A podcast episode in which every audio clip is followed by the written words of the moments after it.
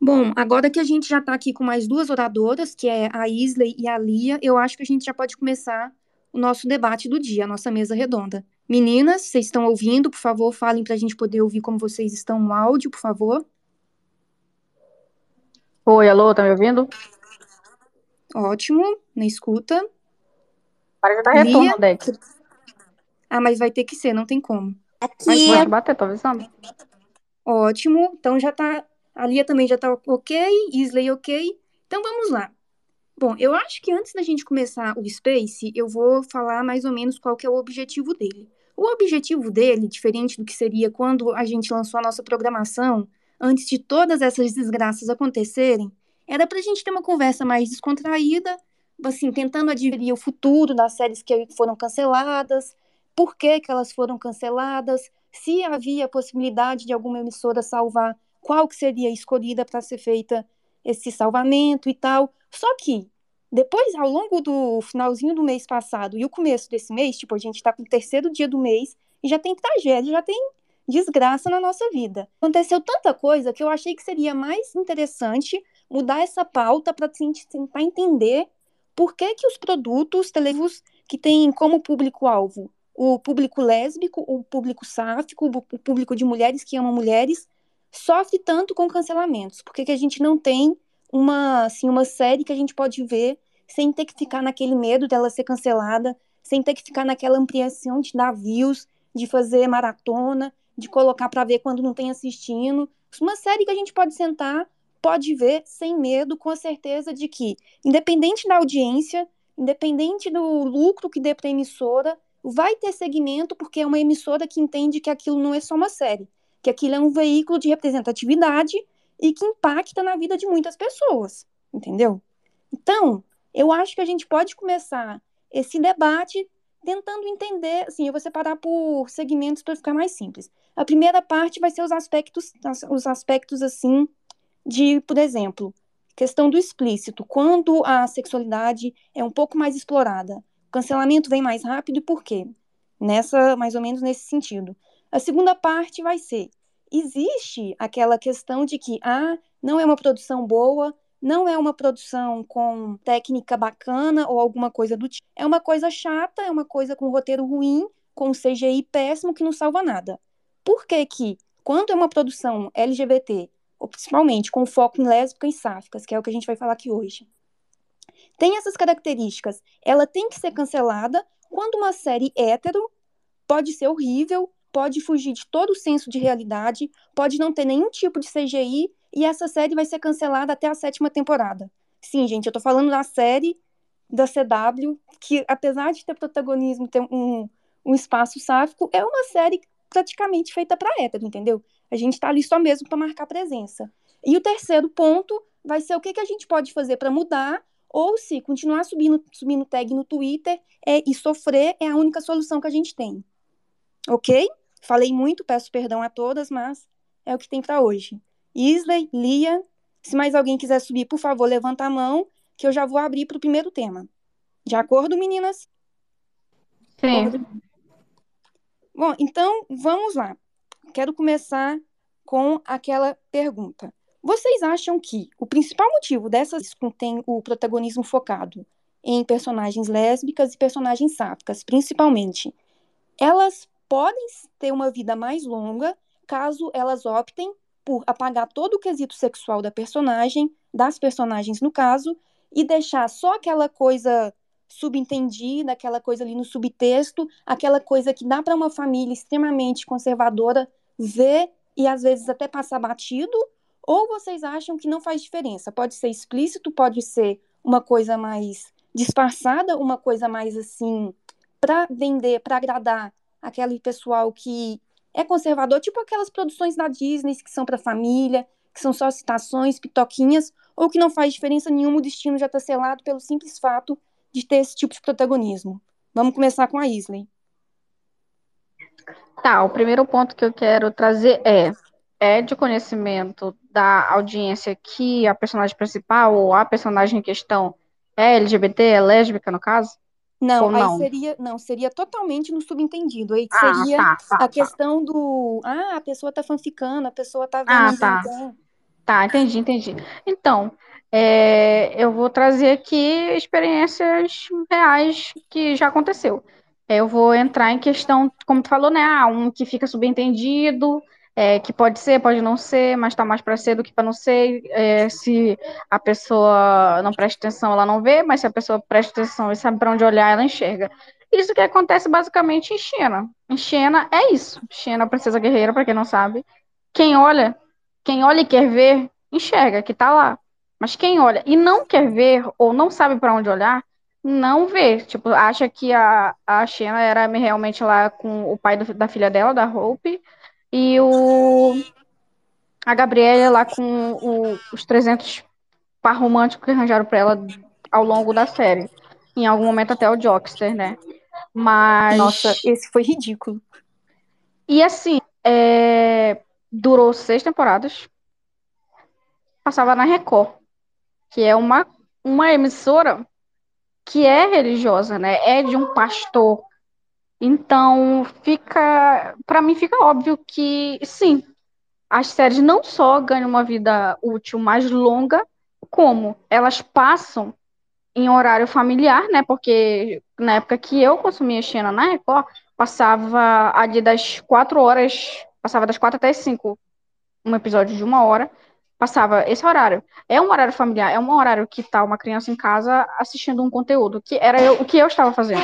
Eu era uma criança, eu estava consumindo aquele conteúdo ali naquele horário, em uma emissora aberta, que é de um pastor. Então, sim, quando fica nas entrelinhas, quando só vê quem quer, sim, a série não só ganha uma vida longa mais útil, como ela ganha espaço e ela ganha repercussão, porque até hoje, meu Deus, a galera tá falando muito alto.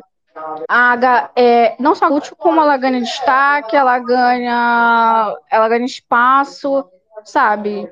É óbvio isso pra mim, não tem jeito. Quando é explícito, nunca vai acontecer. Então essa é a resposta, Breck. Tem um tem um, um exemplo claro de que sim, quando não é explícito, funciona. Quando é explícito, não funciona. Lia, você concorda com o parecer da Isley? Você tem algo a acrescentar? Eu concordo totalmente. Nossa, dá pra ver esse padrão que as séries mais canceladas são as que é algo mais explícito, quando elas são mais protagonistas. Aí quando não é, ou é nessa coisa aí mais escondida, ou elas são coadjuvantes, meras coadjuvantes ali, a gente percebe que tem uma maior duração. Parece até que eles não gostam de trabalhar com personagens femininas que amam mulheres, sabe? É uma coisa inacreditável pra mim. Mas é, pra mim, é algo bem forte. Aqui, eu quero fazer a ponderação que a, que a Tami fez, que é o seguinte, lembrando que Xena foi lançada quanto a homossexualidade ainda estava na lista de doenças. Havia uma luta da emissora para velar e dos produtores para entregar, tanto que muitas cenas foram cortadas antes de ir para a TV. Sim, às vezes tem essa questão também. O jurídico, a boiolinha, se você já quiser falar, fica à vontade, tá? Então, é, eu só vim dar uma pontinha, uma observação muito interessante, que quando a série ela passa a ser subentendido o fato do personagem protagonista ou coadjuvante ser LGBT, no caso lésbica, sáfica, etc., apesar de passar batido e ganhar espaço, isso só contribui para o atraso da percepção dos personagens na no mundo das séries, dos filmes, novelas e etc. Então, tipo assim, eu acho que quando não explora o fato da se- sexualidade, é, é uma coisa que pode até continuar bem, mas quando simplesmente é uma coisa que, ah, eu, eu enxerguei porque eu me enquadro nessa personagem porque eu sou LGBT. A sociedade, no geral, quando você for comentar a respeito disso, você vai passar como louca. Então, assim, quanto mais o pessoal te ver como louco e deixar Sim. aquilo subtendido, não vai pra frente. A gente vai continuar retrocedendo nas séries e a gente vai continuar apagado. E nunca vai ter espaço. Ou seja, Sem falar que é um preço muito alto pra gente pagar, pra gente ter essa representatividade, que é abrir mão da representatividade sim, verdadeira. porque aí não existe. Você simplesmente está literalmente fanficando. Volta pro mundo das fanfics. A gente tem que sair desse patamar. A gente tem que sair de um personagem que. Desculpa, perdão pelo meu cachorro, tá? Que tá no meu quintal. Só um minuto. Eu acho muito interessante o falou de que a gente tem que sair desse, desse mundo, porque a gente merece muito mais, sabe? A gente merece ter a mesmo tipo de representatividade que todos os demais integrantes da sigla também merecem ter, que as pessoas héteras têm, entendeu? Porque o nosso dinheiro também é dinheiro. Que... E assim, o Deck, ainda reiterando o que, o que a Leboia falou, é, o exemplo que eu usei é uma série do, dos anos, né? Ah, nós estamos em 2022, era para ser diferente já. Já era para gente ter o espaço e não precisar mais recorrer aos meandros, às entrelinhas para seguir consumindo um conteúdo, sabe? Já era para ter mudado, só, só que fica cada vez mais óbvio que não mudou. O que a gente, o que mudou é que agora eles sabem que a gente rende o lucro que eles querem e eles não têm vergonha de usar isso a favor deles. É isso que ficou explícito. Só isso. Não mudou em nada. Eles só descobriram que, que lacrar lucra e agora eles estão fazendo isso direto, sem se importar com a audiência de fato. Estão se importando só com quê? Só com, sei lá, a imagem da marca. Sim. Só com e... um, um sucesso momentâneo, só com um comentário na rede social, é só isso. Só com aquele engajamento do mês, né? E reiterando essa observação, voltando aqui, meus cachorros já pararam com a visita, coitada da visita. É, eu acho que a gente tem que pular essas fases de deixar as coisas na entrelinha pra gente parar de passar como louca, como ai, tá inventando, tá forçando as coisas nas, nas histórias, etc. Pra gente falar, tipo, esse personagem LGBT, ele tem uma vida totalmente normal, sem ter que ficar toda, toda a vida que for fazer uma série LGBT, ter que mostrar ele saindo do armário. Isso já é um, um, uma forma de mostrar o personagem LGBT no, na série, no filme, muito batido. A gente tem que começar a tratar isso com normalidade para parar de, de ficar sempre no armário, porque é assim que o personagem fica quando fica no subtexto. Ele nunca se assume e nunca vai ter representatividade. E detalhe, ele não precisa, ele só precisa seguir uma vida normal, entendeu? Então, assim, eu acho que apesar de fazer sucesso, não funciona. Eu eu acho inadmissível um personagem ter que ficar nas entrelinhas e eu acho que esse tipo de conteúdo ele é tão, sei lá, 1970, muito pós-stoner, entendeu? Muito antigo, antiquado, não, não cabe para nova geração. É migalha, uma migalha assim minúscula, quase microscópica, não vale a pena sofrer por isso e não apoio. Eu prefiro sofrer com cancelamento todo ano do que todo ano ter que ficar fazendo que nem uma certa série aí de sete temporadas que eu não vou mencionar o nome, né, de uma emissora aí, fica todo ano falando, gente, será que essa personagem é? Não, olha como é que ela tá com tal personagem, tipo assim, forçando, sabe? Pra Qual mim, é série que é essa? Agora eu tô curiosa, pode falar o nome. eu vou Vai. ficar caladinha pra me abster, mas eu acho que eu queria reforçar é só isso mesmo, que é mais fácil você deixar o personagem com uma observação de ele é, todo mundo sabe que ele é, mas ele não precisa dizer, do que ficar no subtexto que ele é e todo mundo só achar que ele é, entendeu? Até porque quando você assume a sexualidade dele no mão de uma parcela da audiência, isso é certeza. Não é uma coisa que não dá pra você ficar naquele assim, ah, mas será mesmo que o povo vai parar de ver? Não, é fato. Uma parcela das pessoas, infelizmente, vai parar de ver só por causa daquilo. Porque é a forma com que eles agem, com que eles se comportam. Sim, é aí que fica. As pessoas têm que parar de dizer que são, elas têm que agir como se elas fossem. Elas não precisam abrir a boca e falar, caramba, eu sou isso, eu sou aquilo, entendeu? Elas têm que ser, e ponto. Sem essa humilhação de ter estar tá sempre saindo do armário, tem que estar tá sempre reafirmando para as pessoas. É uma necessidade que a própria comunidade, na sociedade, na vida real, não precisa fazer, entendeu? É muito humilhante até, eu diria. Uma outra coisa que eu acho extremamente humilhante e que tem se tornado um padrão é aquela questão da gente ter que fazer maratonas, de, tipo, fazer maratonas organizando todo mundo para ver determinados episódios, para ver determinados.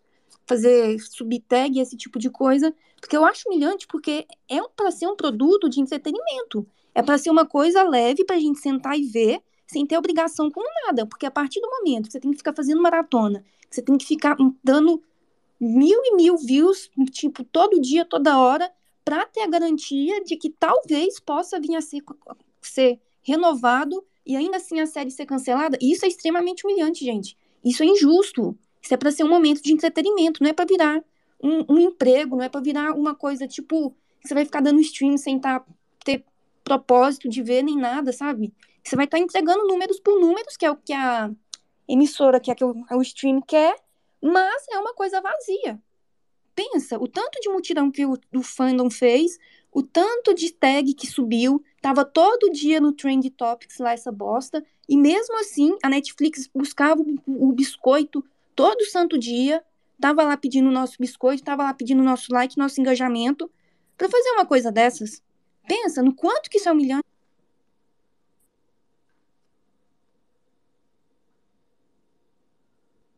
É, eu acho que analisar o tópico, se alguém mais quiser falar, que eu não sou nem a host aqui, mas eu quero falar mesmo assim.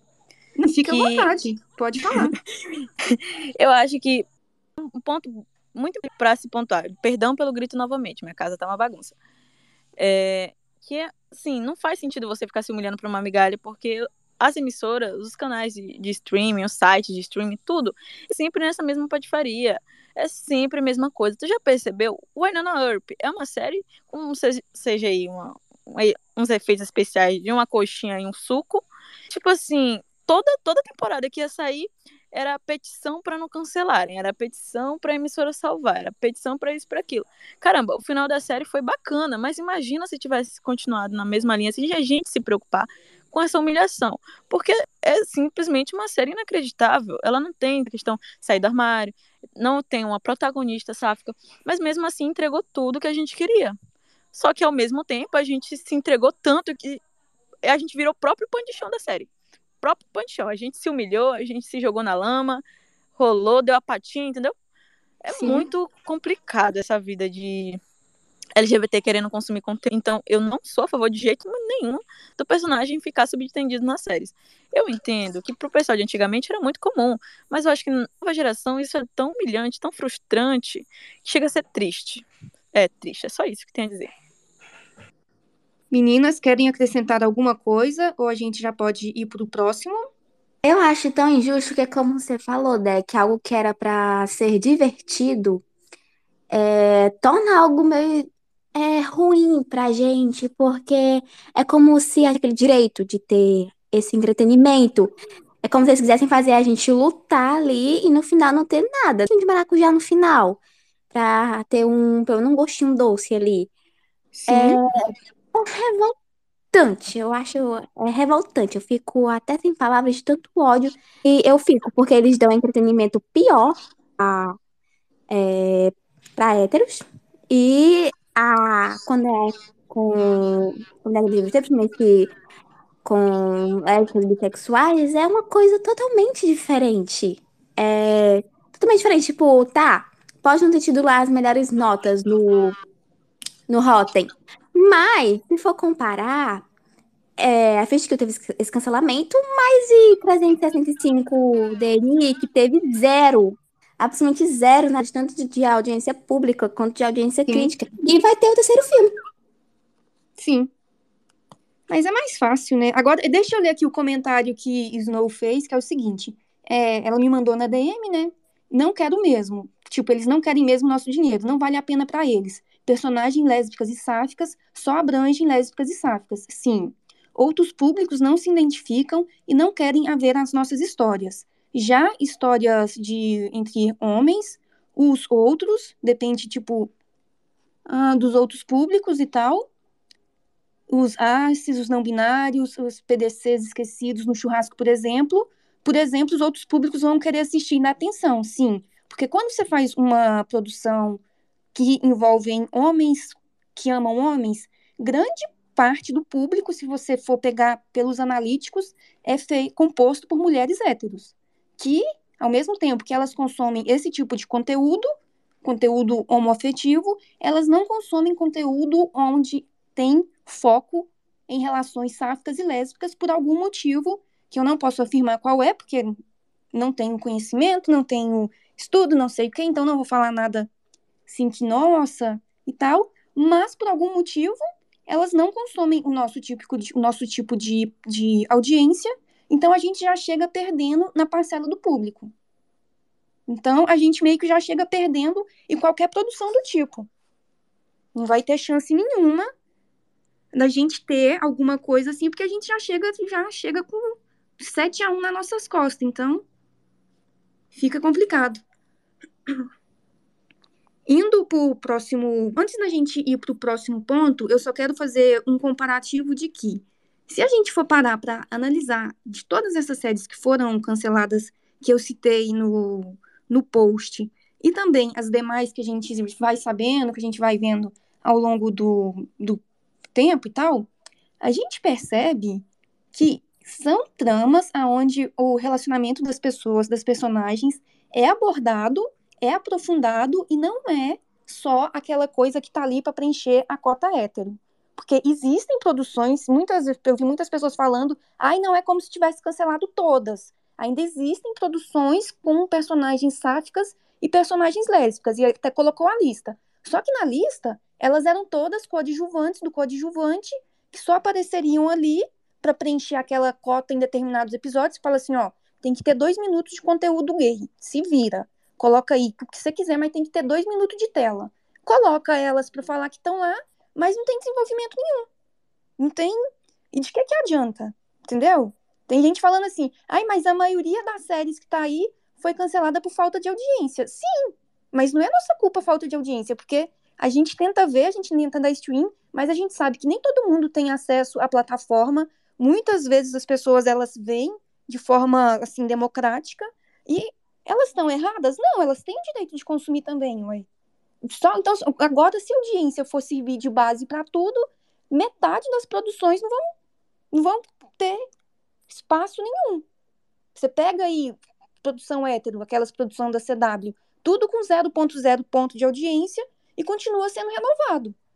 Agora você pega, por exemplo, uma série igual First Kill, que deu quase 100 milhões de, de horas vistas. Tanto de horas que isso é, gente. Se a Netflix tivesse lançado em outro momento, que não tivesse junto com o grande hit da, da do canal e tal, se tivesse divulgado, eu tenho certeza que tinha passado dos 400 mil, mil horas vistas, 400 milhões de horas vistas. Mas não teve divulgação também. Então, são coisas que não dá para culpar o fandom que não tá vendo, que não tá divulgando, que não tá fazendo não sei o quê, porque não é. Eu vi muita gente falando a questão de que os episódios finais não foram tão bem assistidos quanto os outros. E daí? Isso é a justificativa que você vai usar para você cancelar uma série? Então, vai, abre investigação aí de tanto das outras séries, faz uma CPI aí, pra você ver o tanto de séries que isso é comum. A maioria das vezes a pessoa para de ver, esquece, volta só quando ela tem tempo, daqui uns 5, 6 meses, 6 meses, quando ela lembra, e tá tudo bem.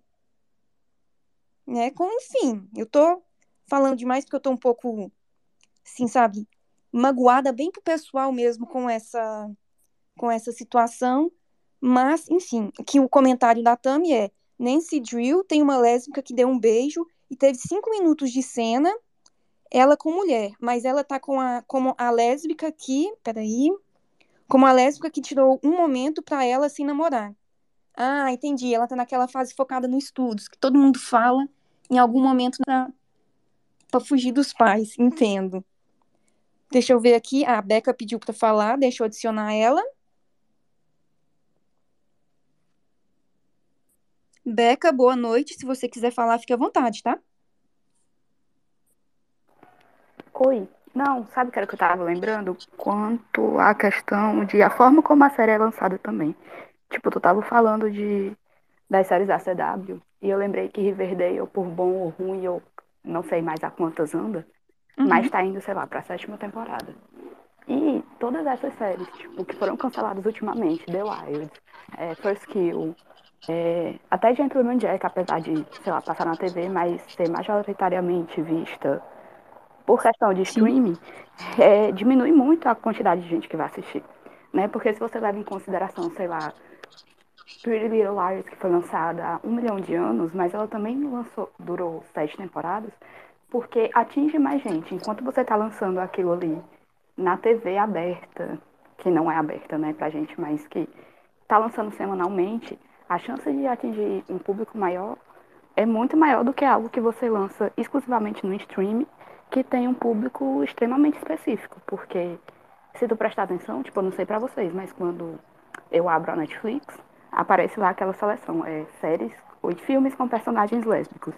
Se eu abro isso Sim. no perfil do meu irmão, não vai aparecer. Porque não é algo do nicho que existe. Então é muito difícil chegar para um público diverso e ter um alcance maior, como tem uma série que é lançada é, em TV e sai um episódio semanalmente, porque isso aumenta também a quantidade de gente que vai assistir. E é absurdamente injusto, cara, porque se você prestar atenção, todas as séries específicas são lançadas assim. Tipo, é difícil você lembrar de uma agora que está sendo lançada semanalmente, que é lançada em TV aberta, e não exclusivamente pra gente ver em streaming. Não tem. Fora também a divulgação, né? Que as séries com esse protagonismo, eles, cara, falham muito na divulgação. Parece até como se quisesse propositalmente que tivesse uma péssima audiência. Ah, eu não duvido, viu? Eu não duvido que eles já façam, que o caso. Eu tenho certeza, gente, que a Netflix já lançou essa série com o propósito. Eu acho que a Netflix, toda série sáfica, toda série lésbica que ela lança, ela faz um plano de marketing ao contrário, ela chega pro publicitário dela e fala: Eu quero que você faça um plano que vai fazer essa série ser cancelada na primeira temporada e ninguém vai poder me acusar de homofobia, lesbofobia, safifobia, não vai poder me acusar de nada. Vou poder falar que foi audiência, vou poder falar que foi CGI, vou poder falar que foi roteiro, tudo menos que eu sou preconceituosa demais para ter esse tipo de conteúdo aqui na minha plataforma. Certeza que é isso que ela pede. Aí eles sentam, buscam as pessoas mais homofóbicas que existem no mundo e falam: pronto, vamos destruir a vida desse povo. Estamos aqui para isso, vamos fazer bem feito. Porque nada justifica. São séries que você vê a má vontade. Eles começam a divulgar Sabe? depois que o trem já foi lançado. Hum. Sabe uma coisa que a, a Beca falou que eu achei muito interessante pontuar, que essa questão da Netflix em específico e outros sites de streaming, que já tem um público selecionado, essa questão da distribuição da série pelo catálogo. Porque, por exemplo, quando a gente que já consome esse tipo de conteúdo, que já vai para tag LGBTQIA+, eles sempre vão redirecionar pra gente esse conteúdo lá com gênero, com a sexualidade, porque é sempre assim, né? Gay, lésbica e vai, por aí vai. E aí, eu acho que se eles, por exemplo, First Kill, é, é, é uma série ali basicamente de lobisomem, de vampiro, essas coisas. Imagina assim, em vez de eles tirarem lá do nicho lá LGBT, se eles colo colocassem no. É, como é que é? Ficção, ou então histórias de terror, ou lobisomens, que tem essa tag lobisomem lá na, na Netflix. Eu, eu, lembro de ter rolado, passado por isso uma vez. Então, tipo assim, se eles colocassem nesse tipo de nicho sem ficar forçando o fato de ser LGBT, alcançaria mais pessoas. Porque seria uma distribuição mais justa da série. Porque, por exemplo, pra gente já consome aparecer na tag lá de LGBT. E para quem não consome, aparecer em ficção, ação, aventura, sabe? Um negócio menos forçado, menos menos nichado, né? Eu acho que seria a palavra certa. Mas isso, esse é esse fato mesmo. É interessante essa pontuação que ela fez, porque muitas séries são assim. PLL, por exemplo, que apesar de ser muito antigo, ela fica no site mistério. Suspense, isso. Suspense. É. Entendeu? Se tivesse essa distribuição, seria muito melhor, na minha opinião, né? Hum. Agora a gente vai para as meninas, aqui, vocês querem acrescentar alguma coisa ou a gente pode ir para os aspectos técnicos para a gente poder verificar se isso é realmente um quesito tão importante quanto as emissoras vão renovar uma série, ou se talvez esses quesitos só sirvam para determinado tipo de série. Alguém quer falar alguma coisa? A gente já pode ir para esse tema. Não? Ok, então vamos para esse tema. Um argumento utilizado por muitas pessoas para poder falar que a série merecia sim ser cancelada, que a Netflix não é obra de caridade, e não sei o que, que é uma empresa que ela precisa de lucro, que ela precisa de retorno, e que o investimento nos efeitos especiais foi muito alto, e não sei o que, e pipipi popopó. Pessoas assim que tiraram argumentos da fonte dos desejos da, deles, porque não faz, não faz menor sentido quando você para para analisar. Essas pessoas argumentaram que o show não merecia ser, ser renovado porque existem produtos que são bons e que têm condições piores do que a da, da série, que mesmo assim conseguem ter um resultado positivo e trazer lucro. Aí, eu queria que a gente analisasse as principais séries do segmento, vamos pegar tipo da Netflix, e o caso da, da, outra série, da outra série, a gente vai ter que avaliar a parte, porque a série afundou a partir do momento que o elenco masculino foi inserido na narrativa. Que também tem que ver como que a emissora não conhece o público-alvo e como que a emissora não entende o que, que as pessoas que estão assistindo a série esperam para poder entregar algo que pelo menos satisfaça assim, as nossas necessidades mais básicas de entretenimento.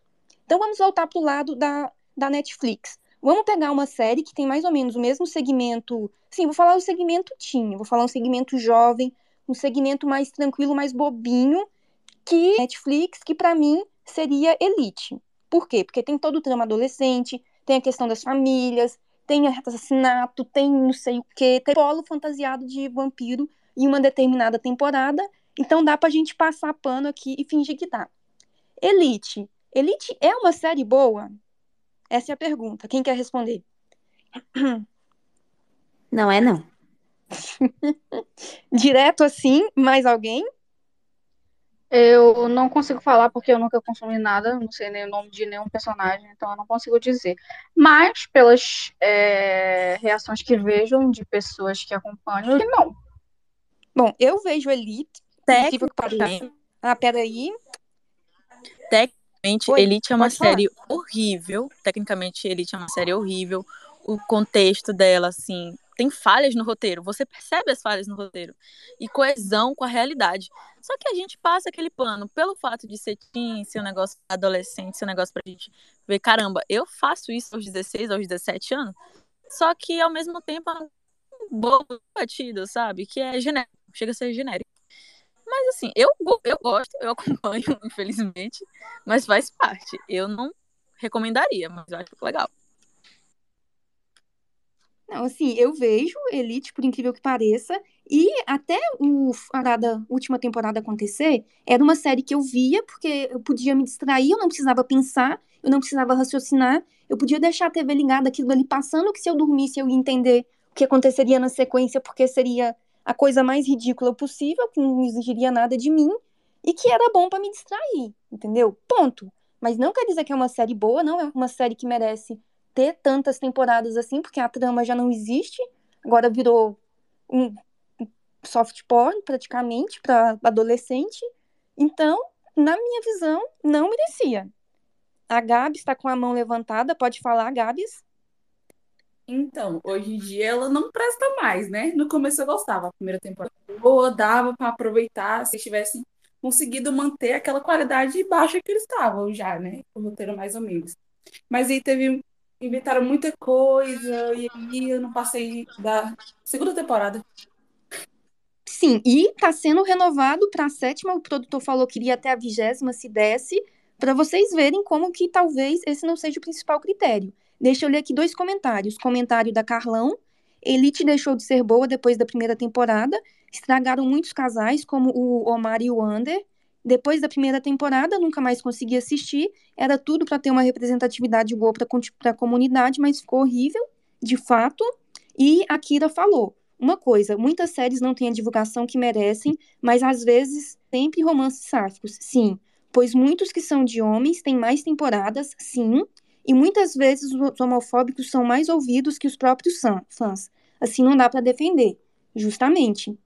Isso do, dos homofóbicos terem mais espaço de falar, espaço de fala, é uma coisa que aconteceu com aquele crítico lá do Teco Teco, um menino que faz vídeo no YouTube, que fez alguns vídeos assim, sim, sabe, tava babando, assim, a lesbofobia, sabe, tava escorrendo da boca dele enquanto ele falava, e ele fingia que não. As pessoas, as mulheres foram lá apontar, as pessoas foram lá apontar e falaram assim, olha, você tá sendo lesbofóbico, você não tá nem disfarçando, não sei o que, foram xingar ele, que também mereceu o xingamento que levou, e tipo, ele tentava justificar que não, que ele não estava sendo homofóbico, que ele não estava sendo lesbofóbico, que era somente a crítica, a opinião crítica dele, que era a análise crítica que ele teve, que inclusive me leva para algum pon alguns pontos que eu quero alguns pontos que eu quero pontuar, enfim, faz parte da vida. Alguns pontos que eu quero destacar que é algumas youtubers que se dizem aliada da nossa comunidade fizeram um vídeo desestimulando as pessoas a verem.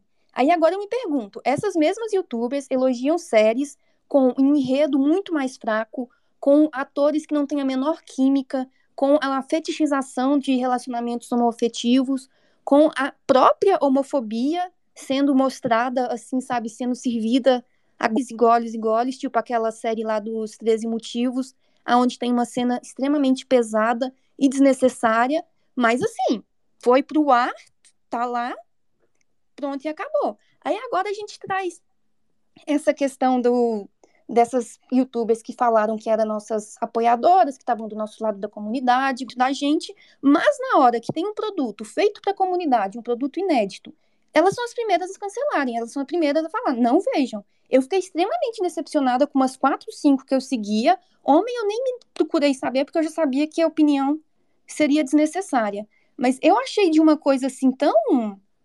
Porque existem momentos em que realmente você tem que ser crítico, mas eu acho que além da sua crítica, você tem que entender o que que aquela. O que, que aquele produto representa. Porque você não pode analisar um produto só pelo que ele é apresentado na televisão, porque uma obra não funciona assim. Uma obra é uma coisa aberta a interpretações, aberta a ganhar significados, a ganhar novos sentidos, a ganhar ter um valor determinado pelo público que está vendo, pela audiência que está consumindo. E esses críticos não entenderam isso. Elas analisaram a obra pela obra, o produto simples e basicamente por ele mesmo, e fizeram uma análise que, na minha visão, foi extremamente desnecessária e que mais afastou as pessoas que são, assim, que são, assim, que a, consomem os, os conteúdos que elas produzem, como por exemplo eu, eu nunca mais vi nenhum vídeo delas. E eu pretendo não ver. Por quê? Porque eu sei que elas não são aliadas verdadeiras para a comunidade de fazer um julgamento amplo de um produto, igual elas fazem com os produtos medíocres, de temática hétero, e que parece que só porque o Pix cai, elas só fazem elogiar. Entendeu? Eu acho que não funciona. Gabi, se você quiser falar. Você tá com a mão levantada, pode falar, tá? Então, eu não vejo. E recomendo que ninguém veja, porque, ser bem sincera, a maioria só faz isso por like. Tem uma em específico que nem assiste série, nem assiste a série e vai lá falar sobre o casal. Não citarei nomes. E tem uma que gosta de uma série super problemática e que. Ah, não sei comentários. Todo mundo que tenta falando dessa série.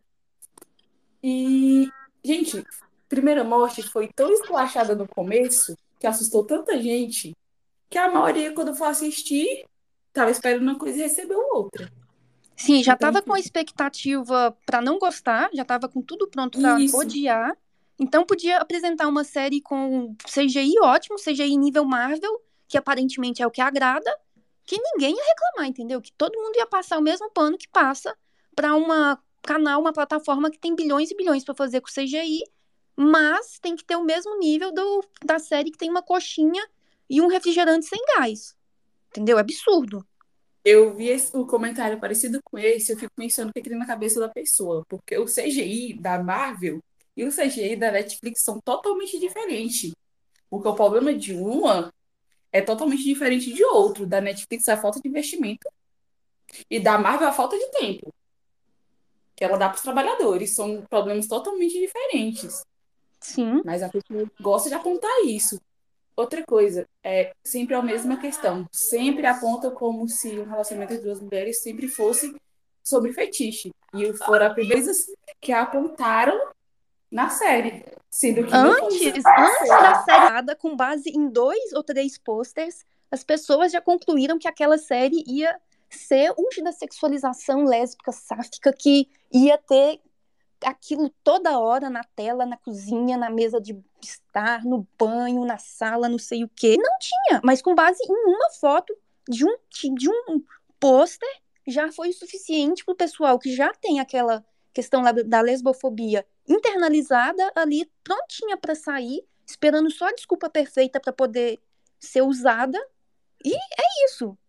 Né? E, e se você for argumentar com essa pessoa que não tem, essa pessoa vai falar que você não entende, que você não tem conhecimento necessário, que você está sendo enganada, que você às vezes está concordando com essa fetichização, mas a pessoa em momento nenhum para para analisar que o produto nem foi ao ar para ela poder dar para ela poder gerar uma opinião tão desnecessária quanto essa.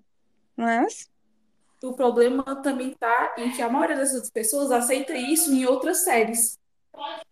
Reclamaram no próprio Elite. Reclamaram disso porque era um casal principal, mas não tem problema disso acontecer quando é um personagem secundário, entendeu? O pessoal aceita quando isso acontece, quando as personagens não são principais. Porque é só isso que rende, entendeu? Aqui, ó, quero ler dois comentários. Um é: povo argumenta homofobia com liberdade de expressão, opinião e gosto. Sim. E isso é uma coisa que acontece muito, muito, muito mesmo. É aquela coisa. Ai, mas é na minha opinião, não estou sendo homofóbico. Sim, você está sendo homofóbico e ponto. E essa questão de, do YouTube, eu procuro dar audiência para a criadora de conteúdo da comunidade, como a Ana Bagunceira, que fez povo, vídeo pedindo para o povo ver né, a série, apoiar ajudar e subtag, que é o papel que uma youtuber que se diz aliada à comunidade, tanto a Ana que faz parte da comunidade, que tem que fazer. Porque é nesse momento que a gente percebe quem realmente está ali para advogar pelas nossas causas, para falar em prol das nossas necessidades, sabe, das nossas dos nossos quereres, são essas pessoas que a gente tem que apoiar. Porque qual o sentido eu vou apoiar uma youtuber, vou dar views para ela, para ela poder subir para ela poder ser de destaque, ficar lá no, em altas no YouTube, não sei o quê. Se quando eu precisar do apoio dela, ela não vai estar tá lá para mim. E, e tendo pessoas na própria comunidade que não tem engajamento, que não tem o apoio necessário, e eu desperdiçando com uma pessoa que não vai me ajudar em nada. Entende? E tem um outro comentário aqui também da Akira, que é, na minha opinião, ela pegou First Kill como exemplo, a Netflix colocou a série no momento errado, concordo, ela não deveria ter colocado no tão próximo assim da série de maior, assim, de maior destaque da plataforma. Ela já colocou ali de propósito para ter a audiência e o comparativo de uma série com a outra prejudicado. Não fez a divulgação de forma certa, pois tinha duas séries de peso sendo lançadas e do nada veio First Kill no catálogo e assim é para lascar. Sim. Sim, sim, sim, sim. Outra questão que as pessoas tiveram a audácia de falar é que as protagonistas não tinham química. Vocês estão ligados nisso? Que tiveram pessoas que falaram. Cara, teve uma garota que foi racista e falou Sim. isso. Aí eu falei: Ô, oh, gente, essa hora a gente não pode bater em ninguém, porque olha. Eu vou meter três pontos aqui no meio da história. Eu acho que foi a Gabs que falou sobre a questão de que supersexualizar os casais, né? Elite, apesar de ser uma série que, tá faz, que faz muito sucesso, né? Enfim, ela é uma série, e ser uma série europeia, ela é uma série que não é falada em inglês, então isso diminui de alguma forma a quantidade de pessoas que assistem, né? Por não ser aquela série americana típica. Então eles precisaram apelar para alguma coisa, e o que eles acharam para apelar foi a sexualização dos personagens. Ok, isso é aceito quando você faz com um casal hétero ou com um casal gay, mas isso não vai ser aceito quando você faz com um casal lésbico. Até porque é o que as pessoas geralmente fazem, né? Realmente, de literalmente só sexualizar e, e não agressão. E aí, tipo, o que a Gabi estava falando, realmente, eles fizeram isso porque puderam fazer isso com, com Elite, né? De apelar para esse lado. Beca, uma aí... questão sobre a que você falou aí da sexualização, às vezes eu tenho a sensação de que a mulher, a mulher sáfica, não tem direito à sexualidade. Não, ela não tem direito. Ou ela tem que ser a Virgem Santa Maria intocável que vai viver enclausurada num convento, negando todo o resquício de sexualidade que possa existir dentro dela, ou ela vai ser a pior pessoa do mundo, aquela personagem que tudo que der de errado vai ser culpa dela. Ela ainda vai bater numa criança e chutar um cachorro para deixar bem claro para a audiência que ela não presta. E aí sim, eles vão evidenciar a sexualidade dela e ainda vão falar a palavra mágica, que é a palavra lésbica, que só é acionada em casos assim, em casos com uma associação negativa. Aí a gente, opa, vamos usar a palavra lésbica porque combina demais. Que foi exatamente o que aconteceu com First Kill, né? Porque não existe sexualização, só existe o desenvolvimento sexual de duas adolescentes. Mas é algo absurdo. Ao mesmo tempo que uma trama, só que sem os elementos sobrenaturais, obviamente, entre dois rapazes da mesma, assim, sim, dois rapazes brancos. É, enfim, entendeu? Mas o que a gente pode fazer? Porque se a gente abrir mão da nossa expressão, da nossa sexualidade, desses resquícios, assim, sabe, dessas pequenas coisas que a gente tem que nos ajuda a afirmar enquanto mulher lésbica, enquanto mulher sáfica, bi, pan, não sei, a ace, tal. Enquanto isso, se, se você abrir mão disso, o que, que você vai ter? Você não vai ter nada. você vai ter uma, o que a gente tinha quando a televisão surgiu, que é só coisas que a gente tira da nossa cabeça, porque de concreto, igual já foi pontuado no início do debate, infelizmente não vai ser possível. E muitas vezes tem também a questão do racismo, tem a que junta com a questão da lesbofobia e por aí só vai. Outro ponto também que as pessoas afirmaram que era um motivo para a série não ser renovada é o CGI. Vamos pegar o CGI da, da série da She-Hulk, que vai estrear ainda, e vamos comparar. Vocês acham que o CGI de qual das duas séries é o pior? Porque vamos, vamos comparar, vamos, vamos fazer isso só para as pessoas terem noção do quanto que isso é ridículo. Quem quer falar? É, She-Hulk estava humilhante. Entendeu? Foi uma situação humilhante, porque a gente tem ali o Hulk, perfeitinho, bonitinho, verdinho, e a gente tem ela, que eu não sabia explicar que tom de verde era aquele. E, no entanto, não recebeu tanta crítica quanto o CGI de uma série feita para TV, para TV não, para uma plataforma sem tanta verba, que teve que fazer parte daquelas coisas criativas para poder ir uma coisa bacana para o ar. As pessoas criticam, as pessoas cobram demais. Então, é complicado. O Alebete é. acabou de entrar, se você quiser falar também. Mas vai lá, Gabs. Porque, tipo, pra mim, assim, é totalmente diferente os investimentos. A gente teve a Marvel fazendo um monte de filme, mas ela tem uma renda boa para conseguir investir isso e manter isso. E tem a Netflix, que só dá investimento para uma série ou outra. E o resto que se vire.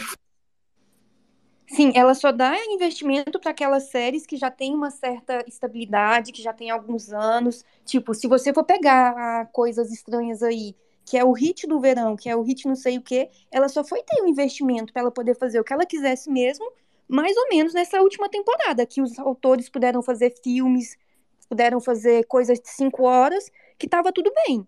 Por quê? Porque já tinha uma longa caminhada, já tinha uma audiência estabelecida, já tinha todas essas questões para poder ter a confiança de um orçamento maior. Agora, uma série que já começa com uma temática sobrenatural, com sáficas, com vampiras, com uma protagonista que é negra, que infelizmente é uma coisa que interfere muito no quesito audiência.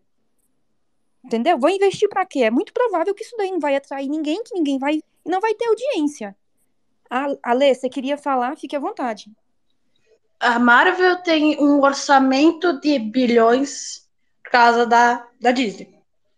Aonde que a Netflix consegue o dinheiro dela para conseguir investir numa série como First Kill? First Kill? É o que sobra dos juros que ele coloca para render o dinheiro que ele vai investir em coisas estranhas. Aí, se, por exemplo, eles colocam um milhão. Vai, que nem vai renovar 365 dias. No, nem fala. Ninguém pediu aqueles filmes. Todo mundo queria Force Kill, sendo que ganhou o maior, o maior streaming do que Heartstopper. E não faz sentido esse coisa. Se, então, você for, se você for parar pra pensar, a série foi até bem, considerando todos os pontos negativos, porque ela conseguiu mais de 100 isso. milhões de horas, que é um resultado... Não só é, você pega a série, a série literalmente estreou na né, primeira semana, qualquer série iniciante deveria estrear. Ela literalmente teve um encontro com as duas maiores séries que iam ser lançadas, que o povo tava esperando anos, e então, mesmo assim conseguiu manter uma boa posição. Isso eu concordo, ela manteve uma boa posição Sendo que um montão de gente esperou Stranger Things por três anos. E olha onde que tá, tem um orçamento pra caramba. Uh, First Kill tem um orçamento que parece que tem o pior CGI que se iguala a Supergirl. Sim. São bem. Parece que é a mesma empresa. Parece que é a mesma distribuidora de CGI. Mas aí é que entra aquela questão.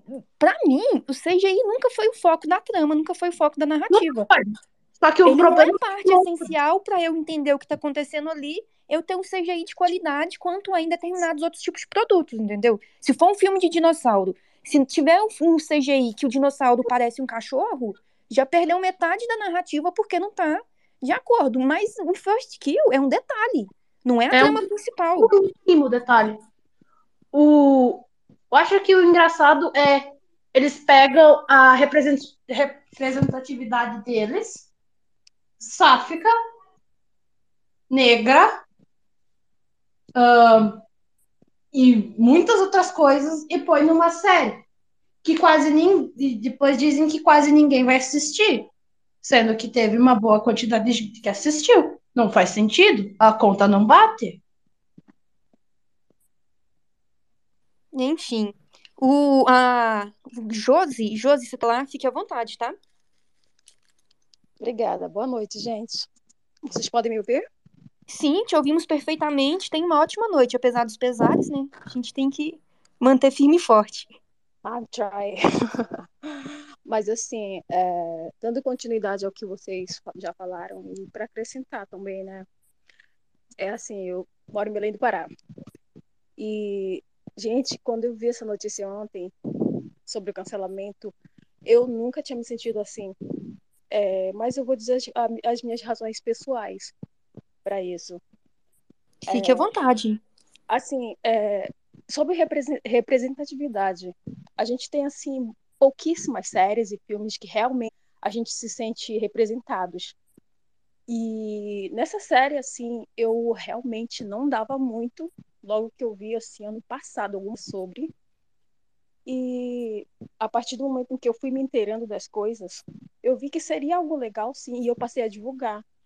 Aí, quando foi lançada, eu acho que fui assistir, assim, três, quatro dias após o lançamento. E era um, um, uma vez de pessoas no Twitter falando sobre, e eu fui conferir. Assim, assisti, gostei, assisti novamente, fui tirando conclusões e fui gostando, fui me apaixonando não só assim pela história da, da, das atrizes, da, dos personagens, como num contexto geral, me senti representada totalmente.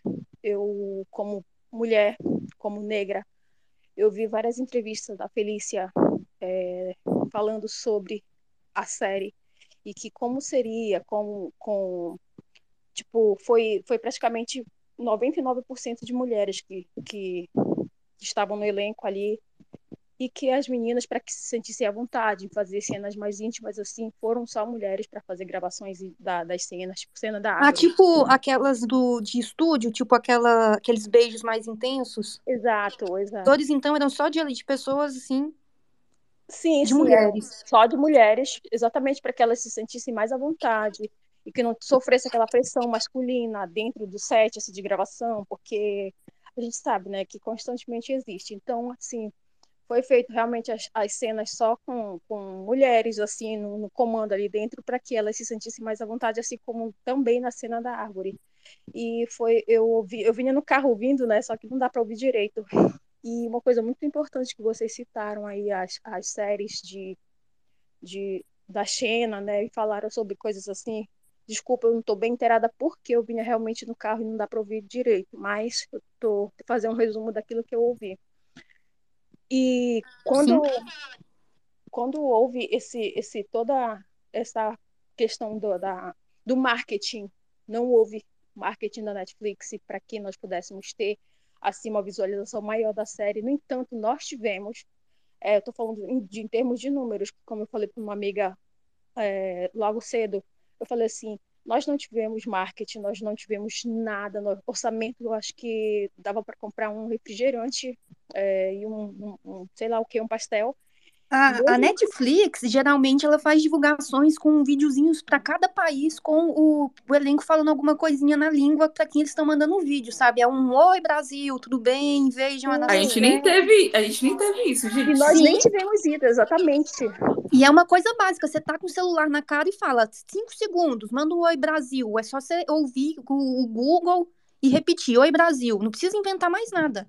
A gente Exato. ia ficar feliz, ia servir para divulgar, mas e, e assim, é, o, uma parte que eu não gostei de, de coisas, de comentários, foi da outra série lá, dos meninos lá e tudo mais. Querendo ou não, isso é representatividade também. Então a gente não precisa ser egoísta e, e se achar que só nós precisamos Sim. estar sendo representados ali, entendeu? Eu Sim. não gostei da parte em que eu vi tantos comentários falando da série. Que, ah, Mas não é a minha principal questão é que a trama foi mal inserida, mas a gente vai discutir daqui a pouquinho, inclusive se você quiser ficar, porque pra mim, se eles tivessem colocado uma inserção mais suave, que não fosse aquela coisa forçada, os primeiros, mas eu já tô falando aqui, mas calma, eu vou falar daqui a pouco então. A gente vai dar continuidade na pauta. Você tem mais alguma coisa pra acrescentar, Josi? Porque Não, esse, não. esse a gente vai daqui a pouquinho. Não, enquanto a isso, assim, sobre, sobre essa questão de, de representatividade mesmo, que foi, que foi como eu me sentia na série, foi o, o, o fator maior para que eu pudesse, assim, ontem chorar muitíssimo por conta disso. É, é algo bem pessoal meu, gente, sobre Sim. isso, mas é importante que a gente fale sobre também tudo que a gente passou ontem, quando a gente viu o cancelamento de tudo. E também, é, é, de forma geral, assim, eu, eu eu gostei muito porque só tinham mulheres ali praticamente no- representando a gente de uma certa forma, fora de cenas, é, em, em tudo. Então, é, essa parte eu gostei muito sobre a representatividade na série e por isso que eu não deixei de fazer tags desde ontem até hoje para que nós pudéssemos ainda estar em altas. Vamos ver se isso surte algum efeito positivo, né? Tomara. Essa questão aí que você comentou dos. Ai, que me fugiu o assunto. Um momento. Pera, vamos para frente, que daqui a pouquinho eu lembro e eu retorno. Sim, Mas- sim. Mas tranquilo. Então, um, um outro quesito também que as pessoas usaram para afirmar que a série não merecia ser renovada, que é o último quesito antes da gente partir para o próximo tópico, que é o quesito de que o enredo da série não foi consistente e que não entregou tudo aquilo, tudo aquilo que tinha prometido. Mas aí eu lanço a pergunta: prometeu para quem? Porque na minha visão, tudo que o trailer que ia ter na série, na série teve e eu consegui enxergar lá todos os elementos que eu esperava daquela narrativa com base no trailer que foi visto. Gabi, se você quiser começar, fique à vontade. Gente, assim, quem lê tudo já tira por aí, porque literalmente a série é baseada naquilo e tudo que tava no conto tava na série. A série não prometeu nada espetacular, mil coisas. Não, ela entregou aquilo que a gente viu no começo. Tudo que tava no conto a série conseguiu entregar e ainda entregou mais do que era prometido. Então, realmente, eu não sei o que essa pessoa tava esperando. As pessoas criam expectativas, sabe? Parece que sem nenhum fundamento. Eu acho que elas mais- esperam mim, demais. as pessoas estavam esperando coisas ruins. Elas estavam esperando o povo se comer toda hora, era adolescente, só As Sim, pessoas só tá- só estavam esperando isso. E não foi o que aconteceu, gente. Foi totalmente diferente do que as pessoas esperavam. Esperavam hipersexualização e receberam duas adolescentes apaixonadas. descobrindo, explorando a sexualidade uma com a outra da forma que deveria acontecer com todos os jovens naquela idade, mas infelizmente não é possível. Mais alguém quer fazer algum forma comentário? Leve. E de uma forma leve, gente. Sim. Nada que aconteceu ali entre as minhas foi algo dramático. Gente, foi algo criado, gente. A cena mais pesada que teve ali pra mim é o cara comer a sogra. Aquilo eu achei extremamente, porra, o cara comeu a sogra mesmo, literalmente. Aquilo pra mim foi o auge. De resto, tudo foi simplesmente normal, simplesmente ok, não tenho nada a reclamar, tá, tá ok do jeito que tá. Mas tirando aquilo, é 10-10. Sobre É. a menina que falou que chorou, eu também chorei. E chorei a noite todinha. Ah, sim, é sobre isso que eu queria falar. Que Eu chorei também... tanto, gente. Não, que teve também muita gente, tipo, diminuindo o sentimento das pessoas em relação à série, mas eu acho isso uma coisa muito errada de se fazer, porque você não Gente, sabe o que que aquela série as significa gringa- pra pessoa. As gringas chorando no Space, gente. E eu chorando com elas, não entendeu porra nenhuma, porque tava, tava chorando, o pessoal sofrendo. Porque, e o pessoal assim- timeline se matando, o pessoal metendo pau, o pessoal gravando TikTok feliz. E eu, gente, eu, eu chorei tanto de raiva, de decepção, de ver muita gente que faz parte da comunidade, é, sabe, invalidando e, e feliz com o sofrimento. Sim, porque, era porque tava Eu vi muita gente falando que, ai, isso daí você tá chorando, você tá exagerando, você tá sentindo demais uma série ruim, uma série medíocre, uma série que não merecia nem ter sido vista, chata demais, não sei o quê. Mas pra você pode ter sido isso, mas pra outra pessoa pode ser, por exemplo, a primeira série onde ela se viu representada. E imagina tirar isso de, dela assim, do nada, sendo que estava tudo tão positivo, com indicadores tão bons para renovação, para chegar no fim, só por um motivo que aparentemente não existe, para a pessoa vai ter uma, uma, importância normal, a pessoa sentir As pessoas normal podem a pessoa tipo, chorar. quantas mulheres pretas e lésbicas têm protagonismo em qualquer série ou em qualquer casal. Se você pega qualquer casal hoje em dia, só são mulheres brancas. Dificilmente você tem uma mulher preta ou até de que não sei, não branca. E outra coisa, gente, é, sobre as meninas, as protagonistas da série, nós vimos o quão aquelas garotas se entregaram para fazer aqueles personagens. Até aí nós focávamos só nas garotas, mas depois que a gente vai acompanhando o decorrer da, da história, a gente percebe que o elenco eles são tão adoráveis juntos, fora de cena. Sim. É, eles passaram a, a abraçar essa causa tão, tão, tão ou mais que a gente, que nos passaram essa segurança de que realmente haveria uma segunda temporada por conta de todo aquele envolvimento que eles tinham ali dentro de, de cena, fora de cena também. É uma, nem é uma eles acreditaram, nem eles acreditaram. Não, eu- Exatamente, eles não sabiam nem o que falar ontem pra gente. Ai, é de cortar o coração isso. Gente, a Sara e e a menina vai estar na ClexCon. Entendeu? Já estou sofrendo por causa, vamos estar lá. que inclusive foi apontada por muitos como local aonde aconteceria a renovação. Eu lembro que teve muita gente falando, não, vai renovar lá, vai ser lá que vai sair o anúncio, confia. E não sei o que, infelizmente. Eu já Veio tô aí, né? de novo, meu Deus. Enfim, coroa, coroa não, o, o símbolo, pode falar, por favor, do cabelo vermelho. É, eu ouvi. al- Alguém aqui falou, não, não prestei atenção quem. É, da questão de protagonismo, tipo, de mulheres pretas e lésbicas em filmes. E, tipo, isso é muito real, porque quando tem, as pouquíssimas vezes que tem, é tipo. É só. Ai, é o termo. É tipo secundário, sabe? Que tem, tipo, uns 3, 10 segundos no máximo de tela. Que Tipo, a melhor amiga da protagonista, Sim. serve de escada, mas que não tem função nenhuma, só tá ali pra rir das piadas dela, pra falar que ela tá linda e maravilhosa. Tipo, só pra preencher espaço e falar que tá dando é, visibilidade, tipo, sendo que não tá. E outra coisa, é, se for, eu acho que eu até tuitei um pouco sobre isso.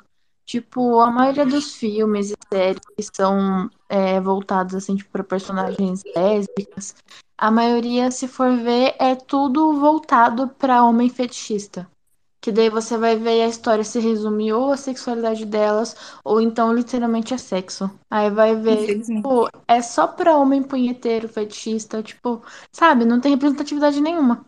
Tanto que você nem vê no Twitter as séries comentando sobre. Não é citado, é como se esse tipo de produção não existisse, porque a gente não é o público-alvo. Coisa feita pra agradar a gente. Então, pra que consumir?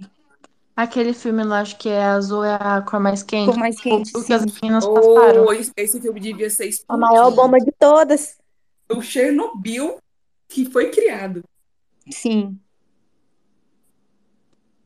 Eu lembro que quando lançou esse filme, a maioria das pessoas ficou em dúvida sobre o que achar.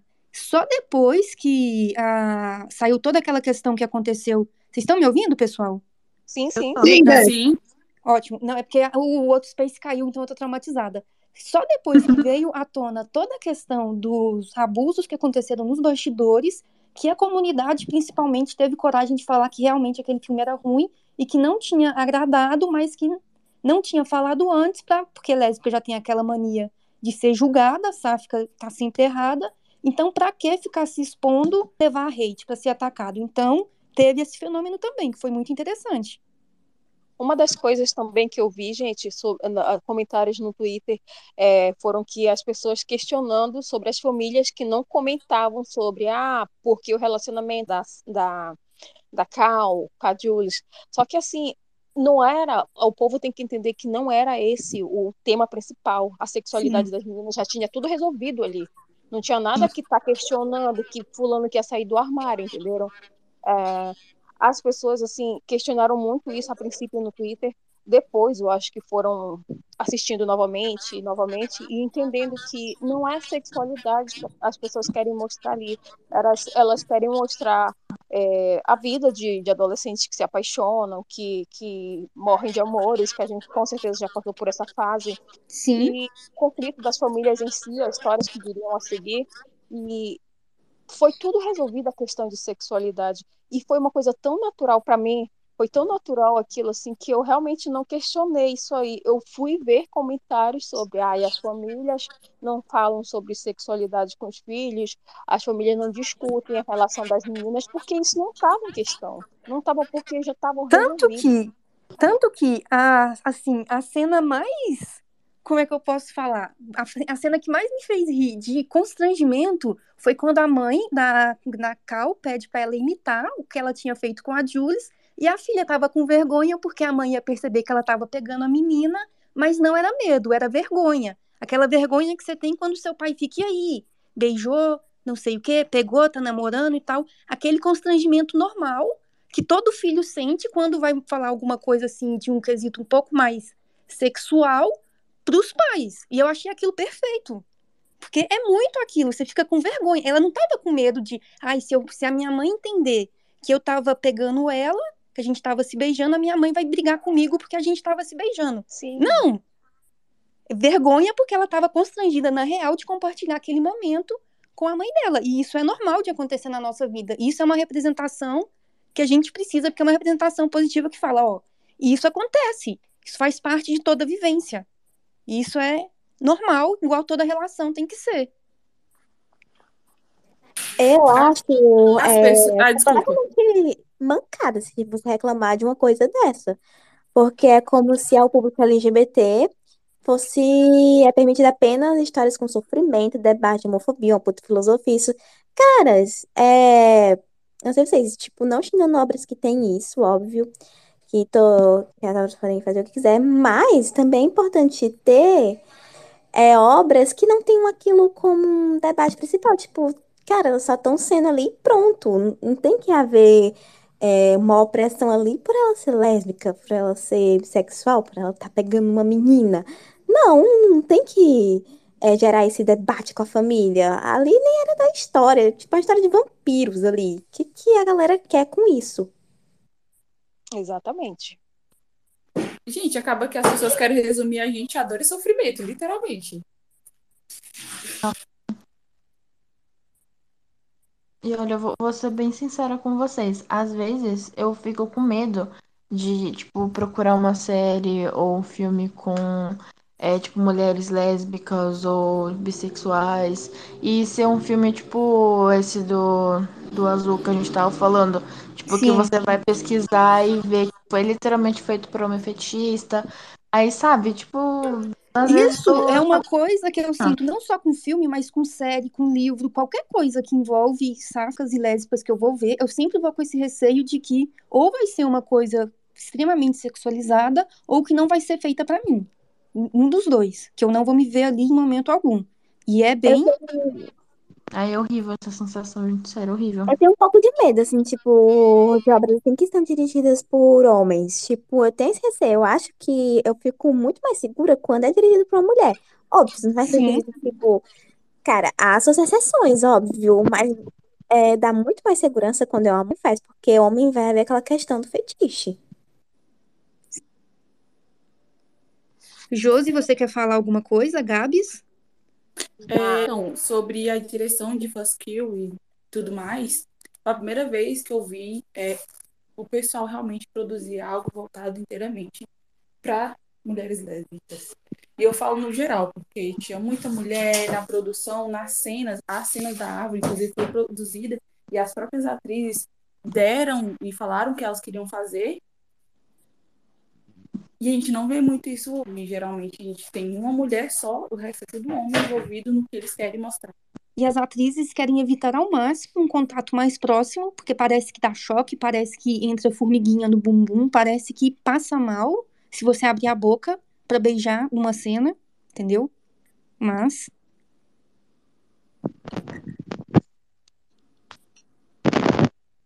Enfim, é, e deixa eu ler aqui alguns comentários. Aqui o comentário do Carlão.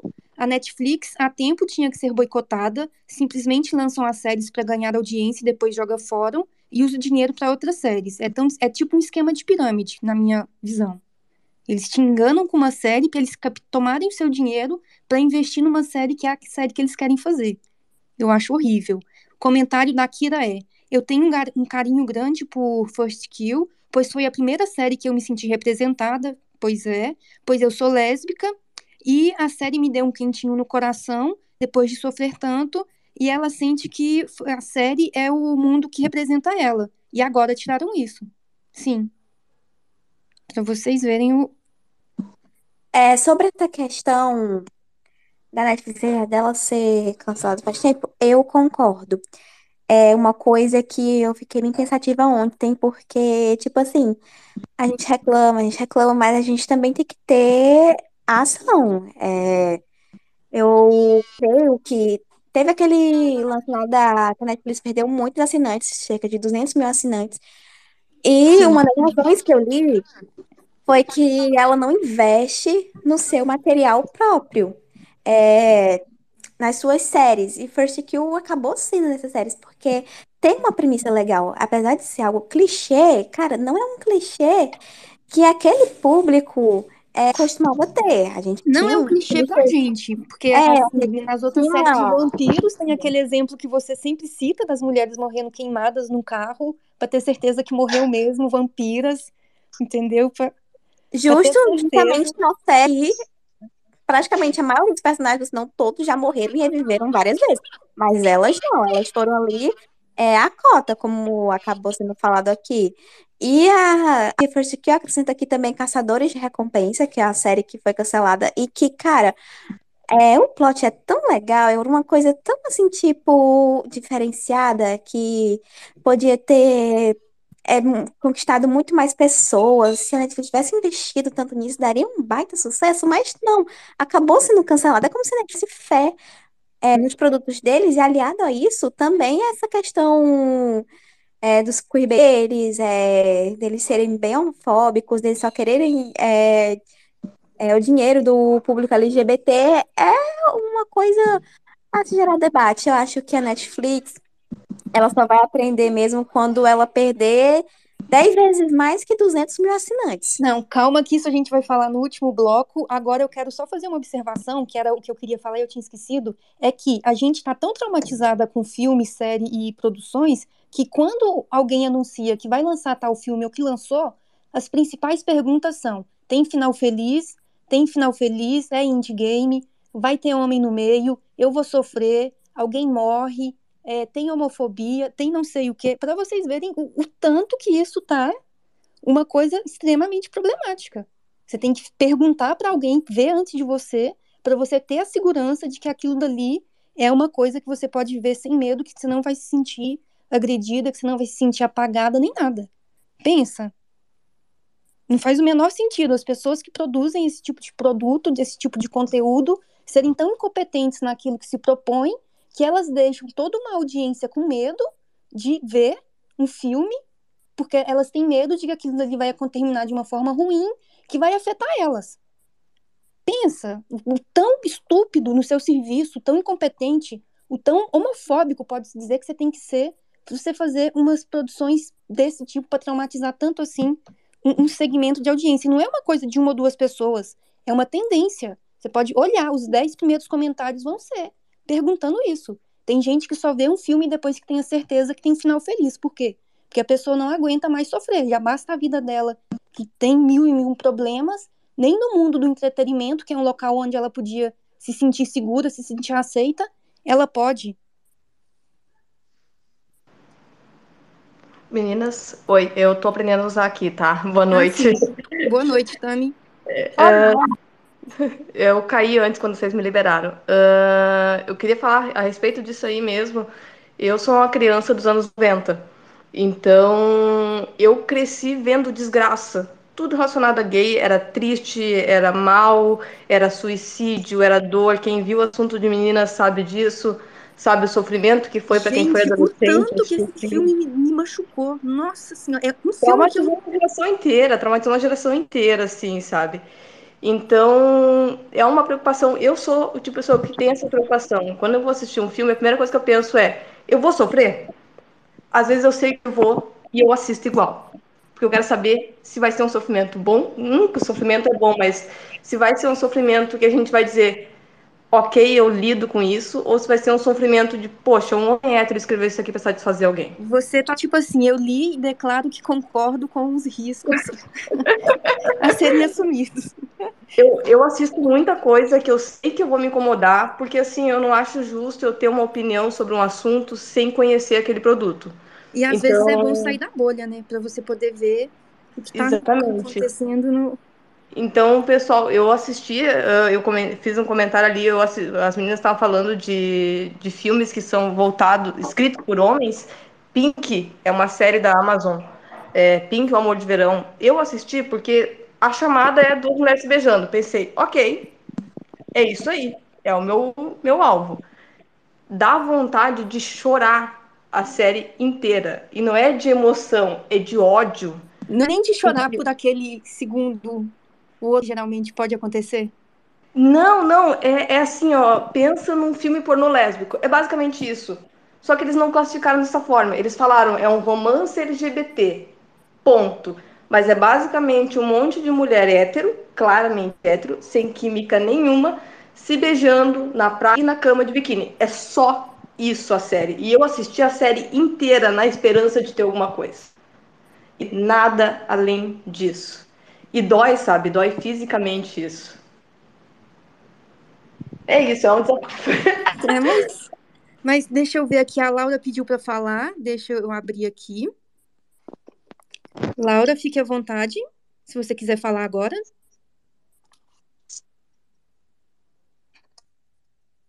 Boa noite. É, falando por cima aí, né, que a menina acabou de falar, Pink também, foi um, nossa, foi um bate muito grande, porque quando eu entrei, e aquela chamada de duas mulheres se beijando, a gente já vai, vai seco, né, e foi um balde de água fria. Aí eu queria falar sobre First Kill, né, nossa, eu nunca fui acompanhar séries assim, sáficas, sabe, eu via no YouTube, eu via, via aquelas, aquelas cenas e tudo mais, mas First Kill me cativou de um jeito assim muito, muito enorme, sabe?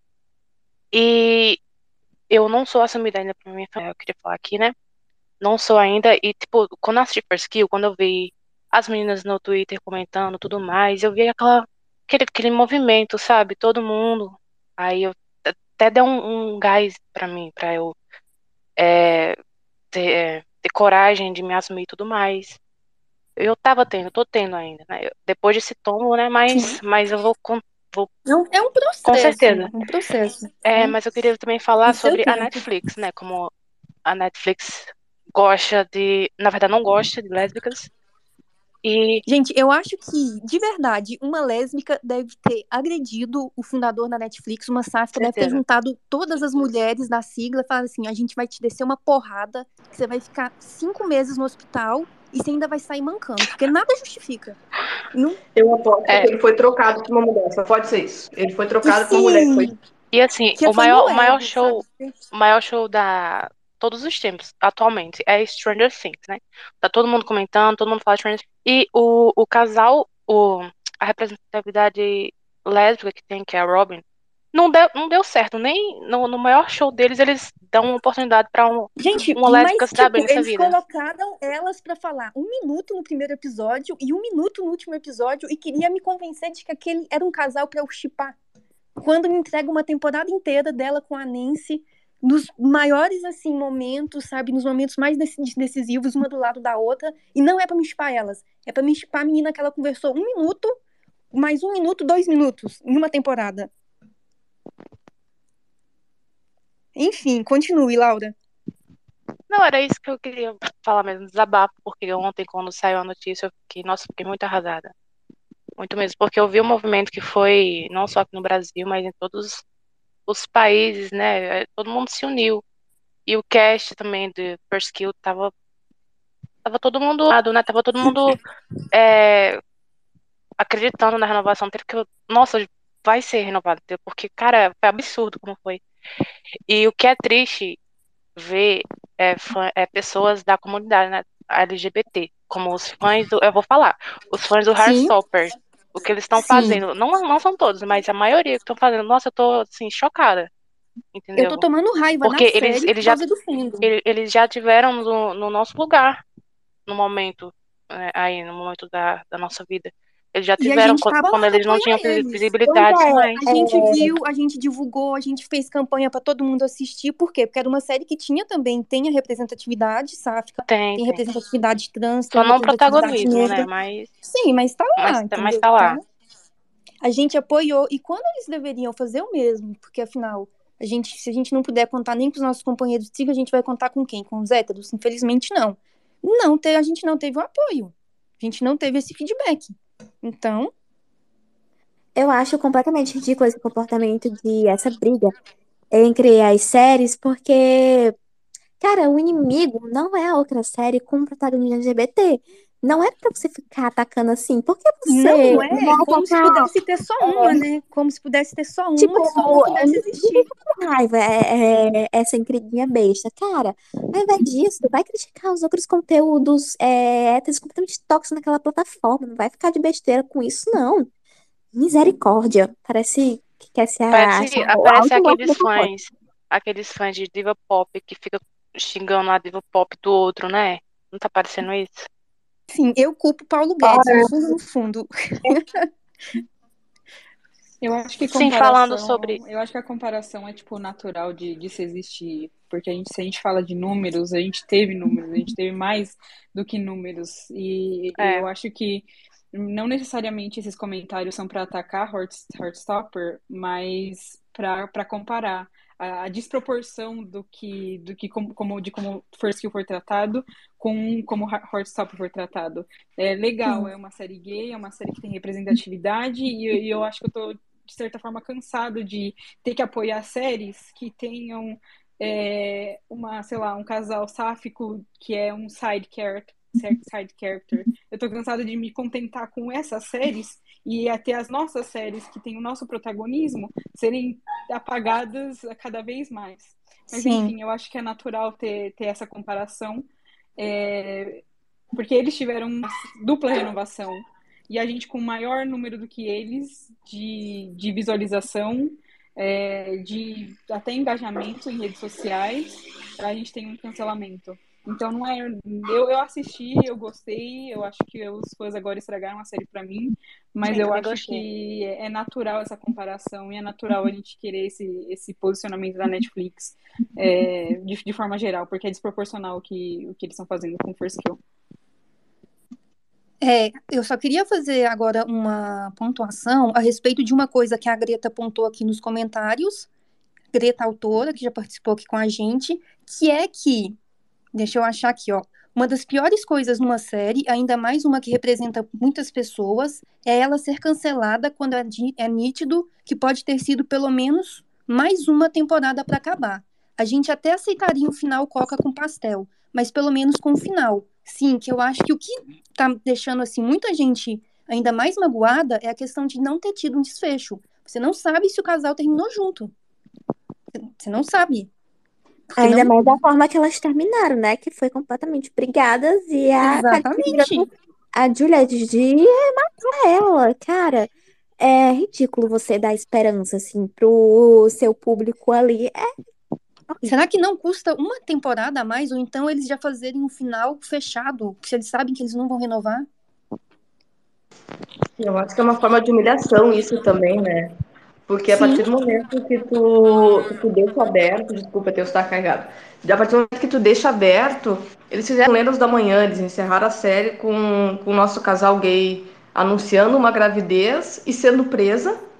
Um casal gay que teve um filho sem a interferência de um homem, então, meu Deus, que absurdo, vamos cancelar isso. Gente, isso foi uma das coisas que eu mais gostei, porque aquela série é uma série tão absurda, tão cheia de possibilidades, que realmente faz sentido não ter necessidade da intervenção masculina para fazer a filha delas. Porque é Exatamente. condizente com a, a série. Com a E eles foram espertos. com a, com a essência da série, e é uma coisa assim, eles cancelaram, e, e esse tipo de cancelamento, que nem assim, ah, a cena final de acho que eu, assim, eu vi, o, eu vi a notícia do cancelamento hoje de manhã, eu tava indo trabalhar às 6 horas da manhã e eu vi essa mensagem, e destruiu meu dia, destruiu meu dia, e daí as pessoas ficam, ah, mas é só uma série, não, não é só uma série, eu sou uma mulher branca, casada com uma mulher negra, e a minha esposa olhou pra série e disse, olha amor, é a gente, Ela olhou pra série e ela Fofo. se viu, ela se viu, e ela odeia esse tipo de coisa. Ela assistiu por minha causa a série e ela adorou porque ela viu uma mulher preta com uma mulher branca e ela disse: "É a gente". Então não é só mais uma série, é uma série que representa a vida de uma pessoa de é, a minha vida como uma adolescente gay enrustida que foi se assumir depois de terminar a escola e que queria viver esse romance, esse amor e dói, e dói porque a gente vê que é uma série Uh, primeiro que o final ficou aberto, tu não sabe se a, se a Kali tá correndo para alcançar a Juliette ou se ela tá correndo para fugir daquele sentimento, então tu fica com aquela coisa assim de tipo, tá, mas ela tá arrependida de ter brigado ou ela, sabe, dói, dói essa, essa questão em aberto. E é mais que uma série, é uma série que a gente viu fazer sucesso, a gente viu estourar no top 10 no mundo todo. E daí vem me dizer que é cancelamento por falta de por, por baixo retorno. É uma série que cresceu muito por nossa causa. Ali, 60% foi a gente que fez, do nosso Ah, esforço. Eu, eu diria que mais que isso. Eu diria que uma parte foi as atrizes que foram espetaculares, uma atuação maravilhosa, o CGI de centavos lá de como é que era aquela série da aquela novela da Record, é Mutantes. Os Mutantes, o CGI dos Mutantes, mas uma atuação das protagonistas espetacular. A Sarah criou Twitter para chegar nos fãs. Sabe? Isso demonstra um amor e um carinho que a gente não vê em qualquer ator. Principalmente em atrizes que interpretam personagens sáficas lésbicas, porque elas que têm medo de se misturar. Elas falam assim: não, não vamos ter intimidade, vocês ficam pra lá, eu fico pra É, cá. elas tentam não, não se expor muito para dizer, ó, eu sou hétero, mas talvez eu não seja, mas quem sabe sim. E não, elas tiveram essa abertura de mostrar todo esse amor dentro e fora, sabe? E daí vem, ah, não, assim, não dá. Enfim, ô Gina, você entrou no Space e não falou nada. Se você quiser ter o seu momento, fique à vontade, tá? Oi, boa noite. É, Boa noite. Boa noite.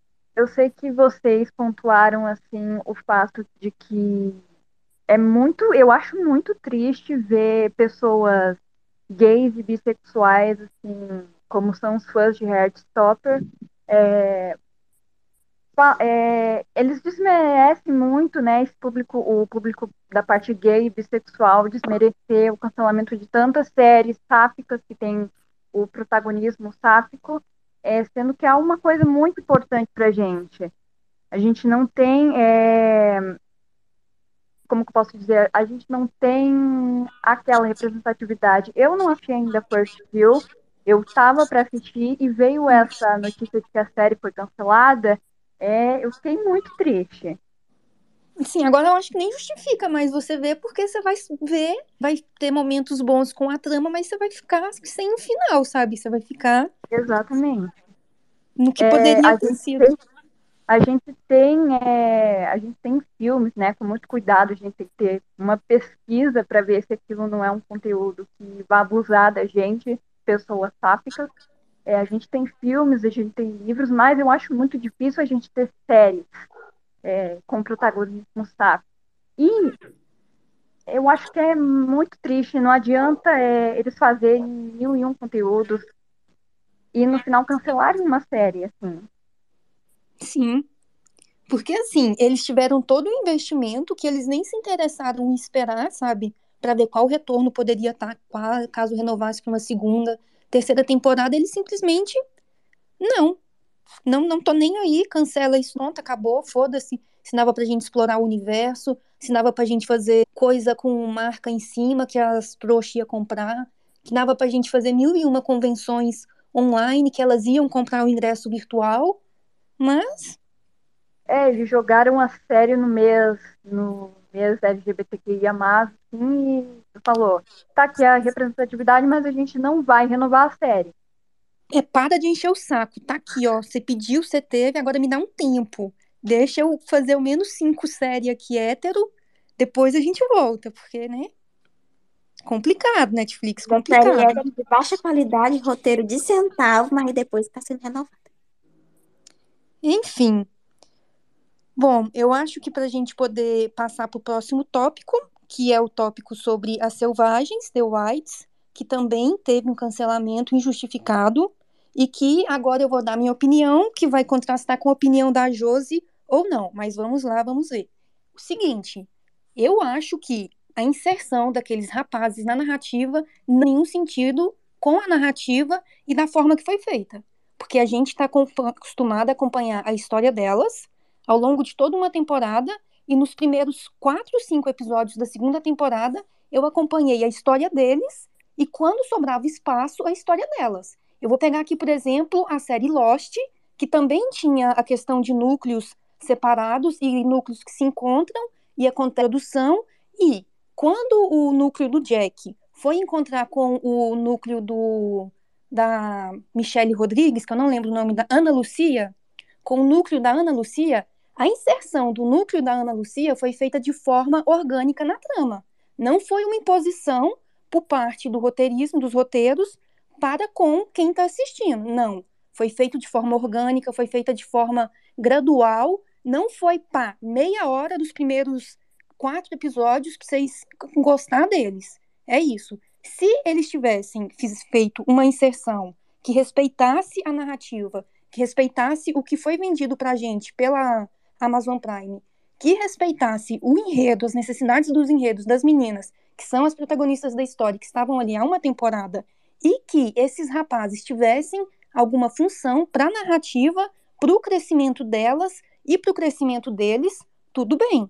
Porque, para mim, eles entraram e saíram da mesma forma. Eles não tiveram evolução de personagem, teve evolução de um personagem, que foi o personagem que acabou cometendo um crime contra o outro. Eu não vou falar a natureza do crime, porque talvez algumas pessoas possam ver, e talvez de alguma forma pode ser gatilho, então a gente só deixa claro que, que ele fez um ato contra um outro personagem, e só ele foi explorado, e eu ainda senti um viés de trama de redenção, de algo do tipo: olha, ele não é tão malvado, ele não é tão cruel, ele tem um passado difícil. Sim, se eles tivessem respeitado que é uma história naquele grupo de mulheres e colocado de uma forma a realmente enriquecer a trama, que a trama, que eles tivessem para a trama poder caminhar, tudo bem. Mas para mim não fez sentido nenhum. Eu senti que foi uma coisa forçada, que foi uma coisa decidida por, pelos executivos, sei lá, que olharam e falaram assim: já tem mulher demais, vamos equilibrar. Tá com os homens aí que tá ok. Porque não fez, assim, pra trama, eu sinto que se tivesse sido melhor trabalhado, que se tivesse colocado eles com uma coisa mais misteriosa, não sei, com uma coisa assim mais ah, um, um, mistério realmente mais interessante do que o mistério que foi apresentado, ok. Mas infelizmente essa é a minha opinião. Agora eu vou passar a palavra para a Josi. Josi é com você.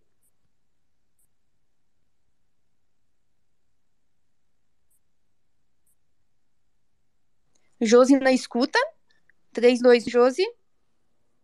Ah, ela caiu. Deixa eu ver se eu consigo subir ela de novo. Nesse meio tempo, se alguém já quiser falar, fica à vontade, tá? Cara, eu tava pensando no tempo gasto desnecessariamente com esse povo. Porque foram episódios que poderiam ter sido três e ter desenvolvido o resto da, da, da trama. Não precisava ser dez episódios enchendo linguiça e gastando a paciência, que poderia ter sido algo. Porque o, a história que foi desenvolvida na, nos dez episódios podia ter sido em três. E não, se você tirar de, de fato algo de útil desses 10 episódios, tipo, dá um episódio de 40 minutos e é isso. Sim, porque se ah, eu não vou ter orçamento dá um fazer filme. terceira temporada, faz, desenvolve na segunda, pô. Bota eles pra, sei lá, dar um episódio ou dois que seja de protagonismo só deles e desenvolve a história. Não passa 10 episódios enchendo a paciência. Sem falar que ao longo desses 10 episódios, eles representaram pra gente coisas que a gente já sabia e a gente tinha que fingir que era surpresa só porque era o, o contexto dos rapazes. E assim, eu achei tão desnecessário todo aquele trama, sabe, deles na escola com alguma ligação com elas e não sei o quê. Eu achei tão, ai, faça-me um favor. Realmente, Uh, uma coisa que me passou, Gurias, eu não sei se vocês vão concordar, é que é como se eles tivessem pego duas séries separadas, tá? Nós temos aqui a Teu Áudio versão meninas, e daí nós temos os meninos, e eles simplesmente inserissem os meninos como se fosse uma série que já existe dentro de uma outra série. Então, sim, ficou. Eu acho importante falar da, da evolução dos personagens, mas ficou chato A história dos personagens não é chata, mas eles deixaram chato da forma como eles inseriram. Eles forçaram uma barra que não, não precisava existir. E para no final só, eles só se encontrarem no final. Eles só se encontrarem Daquela na... maneira totalmente anticlimática. sabe? Exatamente. Existia outras formas de conectar. Tanto que quando terminou a, a primeira temporada, eu pensei, nossa, tem o grupo dos meninos, isso vai ser muito legal. Isso tem um potencial incrível. E daí eu chego e eu vejo exatamente a mesma série das meninas, exatamente a mesma série das meninas, só que só com os meninos e com histórias chatas. Eles são os Histórias mesmos arquétipos. São os Igual, mesmos arquétipos. igual. Eles podiam ter fugido um pouco, né? Eles podiam ter mudado o estereótipo, eles podiam. Claro, ali teve o plot do menino Eu que tenho, eu tenho a sensação de que eles abriram um site daqueles de personalidades e clicaram oito personalidades mulher, oito personalidades homem, e uma era o oposto da outra. E eles falaram, é isso mesmo. Vamos. É, e fizeram Ctrl C e Ctrl V. E eu achei assim uma coisa que me incomodou. Eu não sei se vocês, como mulheres, vão concordar. Mas o fato da série dar a entender que o grupo dos homens foi mais evoluído. Eu também senti isso, mas Hum, eu achei é assim, eu tô sendo chata. Eu, eu, eu, eu fiquei pensando assim, como mais evoluído se eles passaram o tempo todo tentando se matar? Não houve união do grupo, não houve amadurecimento. Ah, eles Como mais evoluídos se um cometeu um crime contra o outro? Exatamente. Ah, mas eles aprenderam a tinha um estocar bunker comida. pra eles se Homem, esconderem dentro e Homem é criado para isso. Homem é criado para aprender a estocar comida. Ah, mas É. eles aprenderam a estocar comida mais rápido, por isso são mais inteligentes, por isso que deu certo. Não tem sentido, entende? Pelo menos ao meu ver.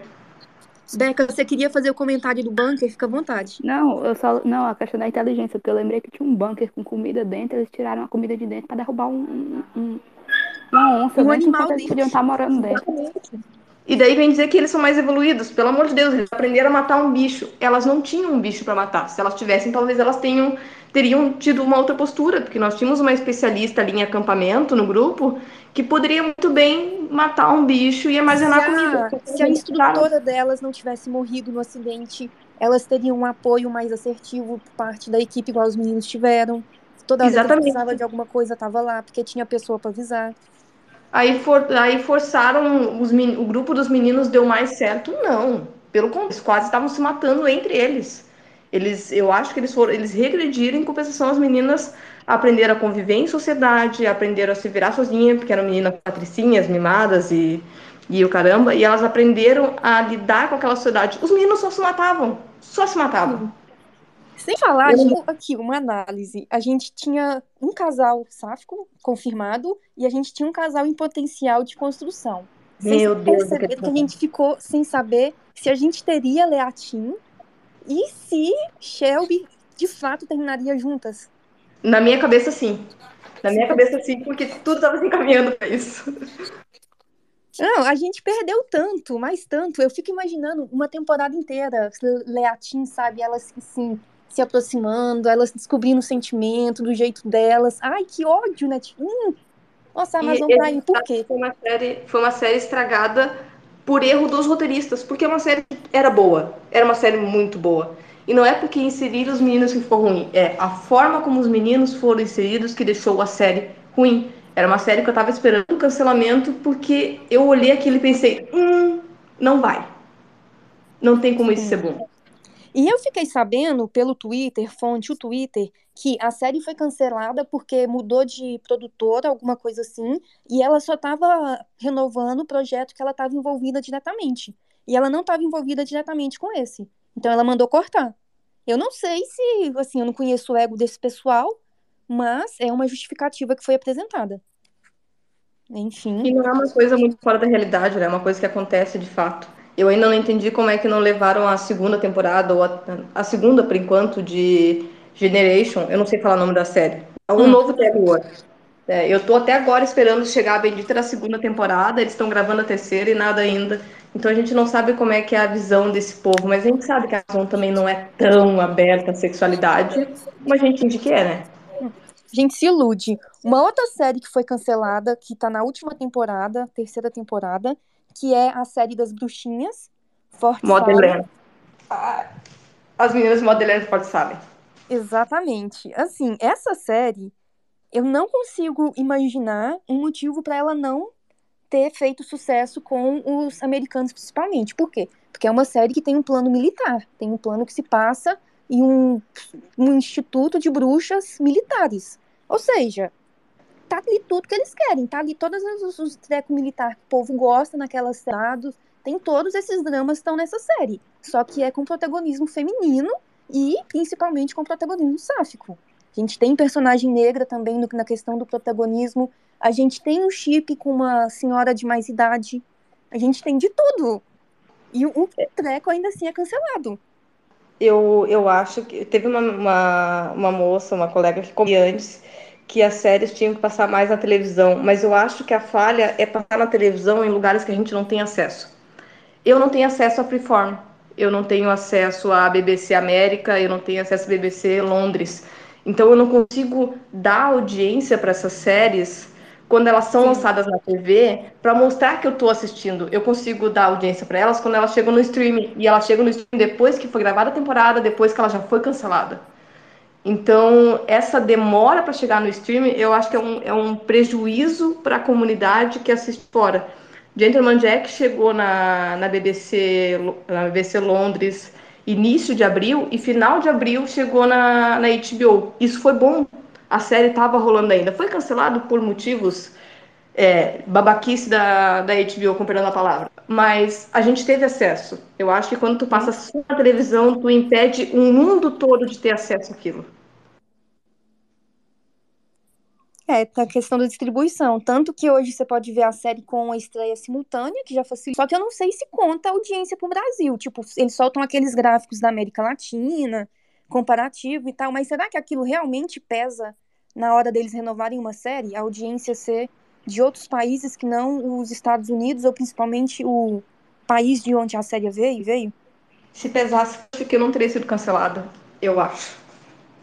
Tipo Sense8, que fez muito sucesso no Brasil, mas que pro restante do mundo a maioria não tá nem aí. Mas aqui no Brasil, Sense8 é uma série boa, é uma série ícone, de fato, é uma série extremamente bem feita, com uma proposta muito boa, mas que infelizmente também não foi cancelada porque ela teve o filme, né, para poder encerrar, mas podia ter oferecido muito mais pra gente. E pra gente então para nossa pauta final, eu vou lançar aqui o seguinte debate. A gente tem duas alternativas. Ou a gente pode continuar consumindo os produtos da Netflix, da Amazon Prime, tipo aquela série das garotas lá que estreou, umas meninas, umas crianças que viajam no tempo e não sei o que e tal, e que tem protagonismo sáfico, protagonismo lésbico. E aí a gente continua vendo. Se eles cancelarem, a gente sacode a poeira, bola para frente, é mais uma dor para quem já tem tantas, que diferença vai fazer?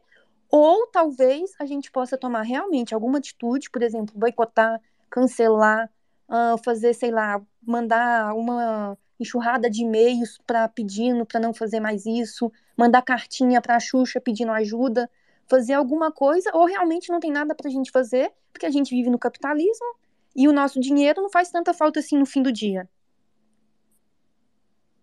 Gabs levantou a mão, pode começar. Gabi, espera aí que você tá cortando. Se você puder tentar mexer. Não, a gente não tá te ouvindo, Gabs. Agora dá pra ouvir? Agora dá pra ouvir, perfeito. Tirei o fone de ouvido. é, Funciona. É. Pra mim, assim, eu não consumo mais ainda quero assistir, assistir na pirataria, porque sempre funciona, mas o dinheiro não tem mais, porque não adianta a gente... Pirataria, pirataria não, acesso democrático. A gente acredita na democratização da cultura, mas não na pirataria, então acesso democrático ao conteúdo. É, porque, cara, não é a primeira vez, e eu acredito que não vai ser a última, e tá acontecendo em todas as plataformas. A gente tem aqui cancelamentos de séries muito boas sem motivo nenhum. E eles colocam culpa na audiência, sendo que a gente está fazendo o nosso esforço. Tem gente consumindo, tem gente pagando. Então, por que eu vou continuar consumindo algo que na primeira temporada é cancelado e depois eles me entregam outra coisa que provavelmente vai ser cancelada também? Então, quando o Netflix lançou o primeiro pôster, um dos primeiros posters da série, eu falei: eu nem vou dar atenção, porque o Netflix vai cancelar, porque afinal é isso que ela faz com as séries desse tipo. Eu nunca quis tanto estar tá errada quanto eu quis ontem quando eu fui rever esse tweet, porque realmente é o padrão da Netflix, é igual você falou, Gabs. É o padrão deles. Eles viram que a gente não faz nada, que a gente aceita calado, então a gente dá um, cancela, pronto, acabou. Vamos para outro, faz uma temporada, pronto, acabou. Pro próximo, e é isso, sem encerramento, sem desfecho, sem um final adequado, sem uma explicação plausível e por aí vai. Deca, você gostaria de falar? Gente, porque eles sabem que a gente quer esse conteúdo. Eles sabem disso, eles sabem que a gente quer consumir aquilo. Só que eles não se importam de entregar aquilo que a gente quer e depois cancelar sem a nossa responsabilidade. Eles não estão nem aí. Mas aí eu acho também que entra uma coisa que é a questão da oferta e da demanda. Infelizmente, não são todas as emissoras que têm um conteúdo assim para ofertar para a gente. Então a gente meio que fica refém de streams que ainda investem, mesmo que seja para cancelar depois, mas é só eles que a gente tem, entendeu? Porque, assim. Isso, mas, mas esse é o ponto. Eles se aproveitam do fato que só eles estão oferecendo aquilo. Mas as outras, será que elas não percebem que tem mercado? Será que a gente é tão invisível assim, a gente é tão insignificante, a gente é tão inexistente, é tão uma merda que a gente diferença nem nessa questão econômica, que o nosso dinheiro não significa nada para eles? Eu posso ir um pouquinho? Fique à vontade. Uh, assim, ó, eu acho que a questão do, do boicotar, ele não vai funcionar. Eu, minha opinião, tá? Uh, eu participo do, do fandom oficial de Gentleman Jack. Eu descobri a série esse ano, me apaixonei e entrei com tudo. E nós temos uma ADM que, inclusive, teve o seu trabalho repostado pela Surene, que é a protagonista. A, Surene postou, repostou duas, dois desenhos desenvolvidos pela nossa administradora. Inclusive, elas, elas também apoiam o casal, interagem com as fãs, divulgam a série, entram no clima. Da série. Elas são produtoras da série, elas estão envolvidas de todas as formas. Porque de onde é que é uma história real. Então, assim, a gente fez um boicote coletivo e para eles não faz diferença. Porque a gente é uma parcela da comunidade que eles sabem que a partir do momento que eles lançarem mais um material LGBT, a gente vai atrás. Porque a gente é carente disso. A gente não tem isso no geral. É, vocês falaram sobre os streamings. Existe um streaming, mas aí eu não falo inglês, eu não leio inglês, eu não entendo porcaria nenhuma de inglês, eu mal falo português. Mas existe um streaming 100% lésbico e que não tem divulgação.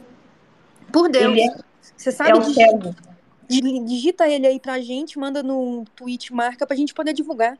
É, ele é bem tranquilo, é Telo, é T-E-L-L-O. O Telo, ele é um- uma produtora de uma lésbica, ela construiu essa produtora com a ex-mulher dela, e eles produzem filmes LGBTs e é tipo 3 dólares, 5 dólares para assinar o, o streamer.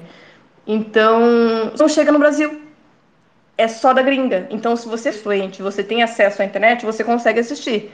Eu não falo nada. Nada, absolutamente nada. Eu entendo de então, eu dependo, eu dependo de grupos que traduzam. O Lesbi Honest faz as legendas, eu assisto, enalteço as meninas. Então, eu acho que assim, enquanto eles continuarem, a gente, a gente vai continuar, a gente vai continuar consumindo. Não tem como fazer um boicote à HBO, não tem como fazer boicote à Amazon, porque a gente foi ferida de todos os lados. Nós temos o cancelamento de First Kill, que para mim doeu muito mais. Eu chorei com First Kill, eu, for, eu chorei com o cancelamento de lendas ciente já do comportamento da CW. Eu chorei com o cancelamento de Gentleman Jack, eu ainda não estou assimilando isso, mas a gente vai continuar consumindo. Se amanhã a Netflix lançar mais uma série lésbica, a gente tá lá. Infelizmente. Sim. E, assim, uma coisa que vai de encontro que você falou é até mesmo o comentário que o pessoal do Lesbi Honest fez, que é desabafo. Essa onda de cancelamentos de verdade está me afetando, literalmente. O fio de esperança era First Kill e esse fio se foi junto com o cancelamento da série, e eu penso, como voltar a postar conteúdo sáfico se sempre teremos o mesmo final? Não dá para viver de migalhas. Eu, eu, eu senti essa dor delas. Eu, eu pensei isso. Cara, foi profundo esse post, dá até vontade de chorar. Doeu, né? Doeu, doeu. Eu tava pegando o trem para ir trabalhar e daí eu pensei, não, isso não tá acontecendo. Eu não Sim. tô vivendo isso de novo. De novo. Eu vivi isso quando Lendas foi cancelado, eu vivi isso no, no início de julho. Passou um mês do orgulho, a HBO me cancela Gentleman Jack. Você acha, você acha que eles podem ter esperado o mês Eles passado? Eu- Mas eu- será eu- que eles não sabem que esse é o mês do orgulho lésbico? Será que eles são tão. Será que a gente não importa mesmo? Que nem pra pesquisar. Mas que é que- agosto. Eu acho que eles sabem e fizeram isso de propósito. É que assim, ó, o, o mês do orgulho lésbico ele é importante, mas ele não é tão abrangente quanto o mês do orgulho LGBT. O mês do orgulho ele pega toda a comunidade, então eles podem pagar pau pra gente à vontade. Passou isso, eles ficam, ah, é só lésbica, tá tranquilo.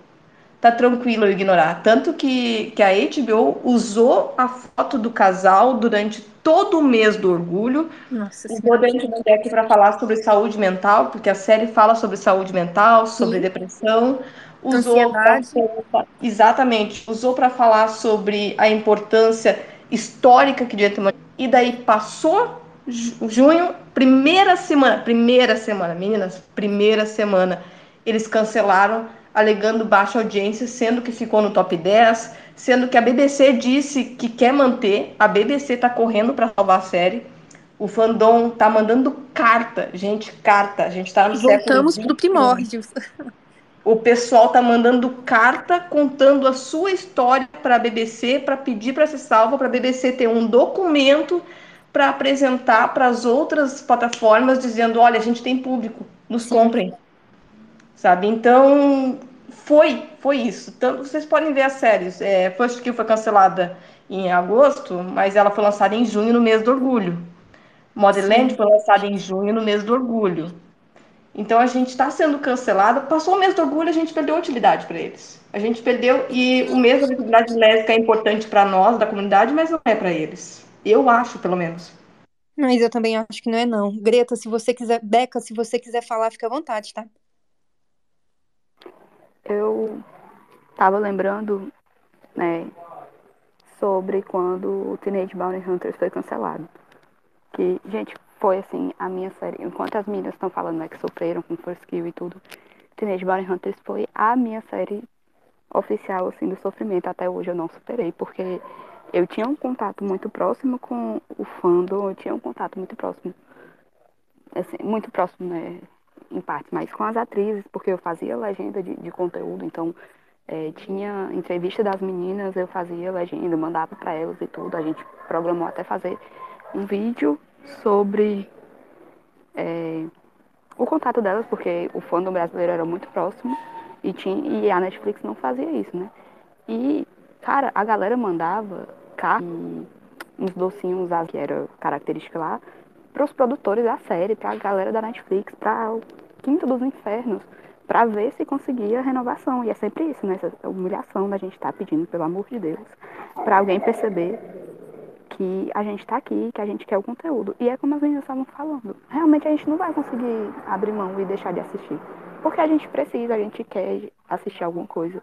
Como tu falou no, no, no começo do Space, é que a gente quer chegar em casa e ver uma série e não tá na obrigação de assistir aquilo um milhão de vezes e deixar rodando na televisão e no celular e no tablet, porque a gente quer simplesmente se ver representado e assistir uma coisa de qualidade.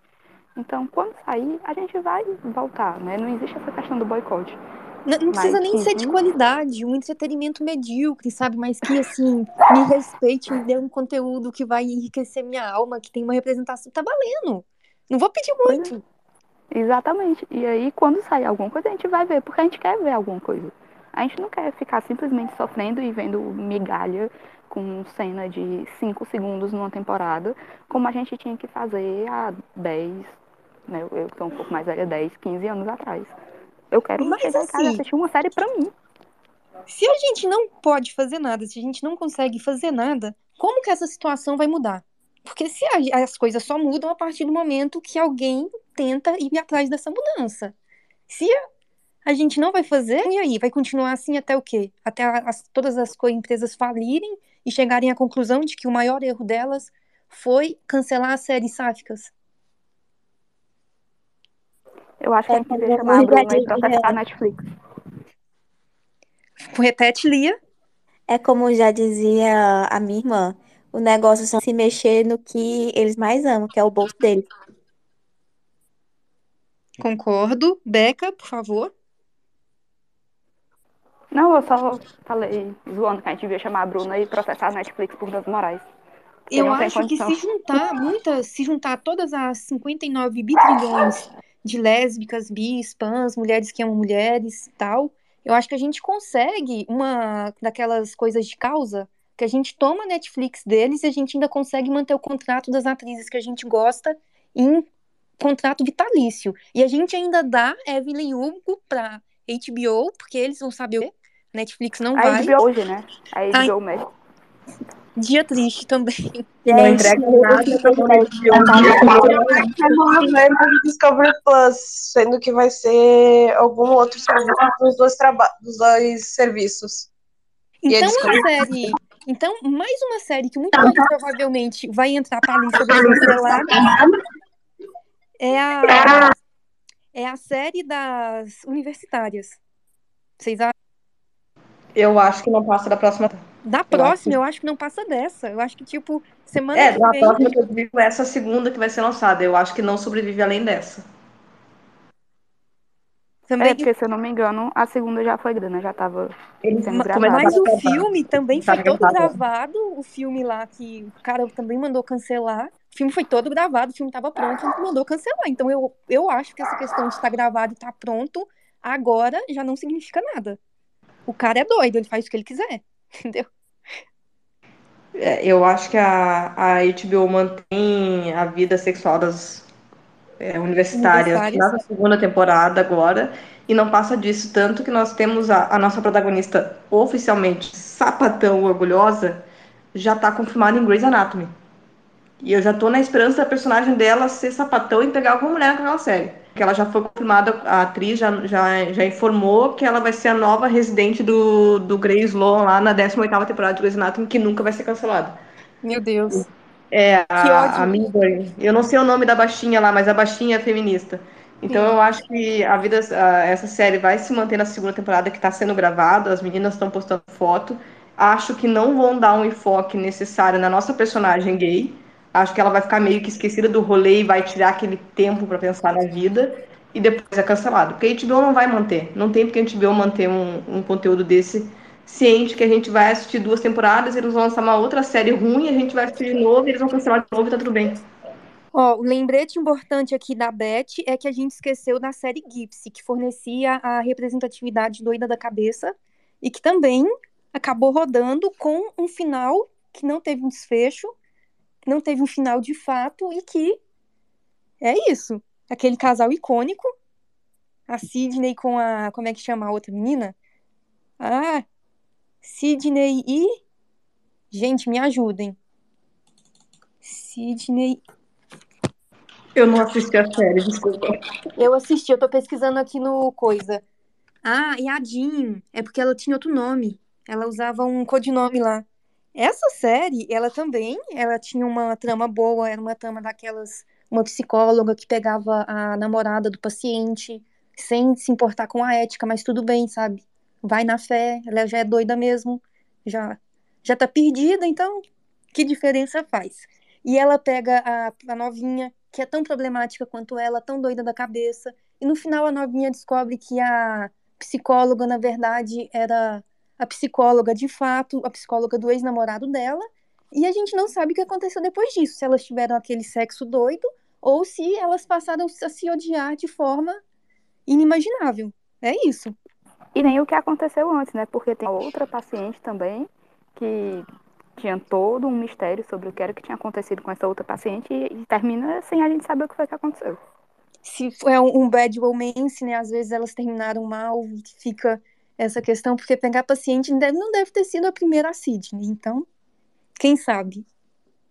Enfim. Eu vou falar com mais prioridade sobre, sobre Gypsy, porque eu acompanhei o trauma na, na época. Quando lançou foi uma felicidade, porque, tipo assim, era um uma trama meio meio um psicológico, meio assim, sabe? Era uma, era uma trama diferenciada de tudo que a gente vê. Bru- é geralmente a, algum, algum alguma alguém da sigla, né? A gente vê muito a gente vê muito coisa teen, né? Ou então um negócio mais pós-apocalipse. A gente não vê assim um drama, foco do, um pouco de suspense, uma coisa mais obscura, a gente não vê quando se trata do, né, de uma temática LGBT. A gente pouco vê, quando vê é mal retratado. E em Egípcio não era, né? Tinha toda uma questão é, da, sei lá, da, da Jean precisar de psicólogo mais do que os pacientes dela, né? E tinha a questão de, de que, sim, parecia que era um modus operandi dela, né? Que ela já mantinha sempre, ela, ela meio que é, se interessava pela pessoa através dos relatos das pessoas que estavam na terapia para tratar aquelas pessoas que tinham, né, desgraçado a vida delas de algum jeito. Aquele garoto, inclusive, era obcecado, né, na menina, na personagem da, da, Sophie, da Sophie Cookson. E aí a psicóloga ficou obcecada nela, tipo, ela meio que tinha um, uma empatia muito forte, do nada ela estava sentindo muito o que os pacientes sentiam. E ela passava por toda a experiência para meio que conseguir tratar eles. A gente nunca vai saber porque ela fazia aquilo, porque foi cancelado, né?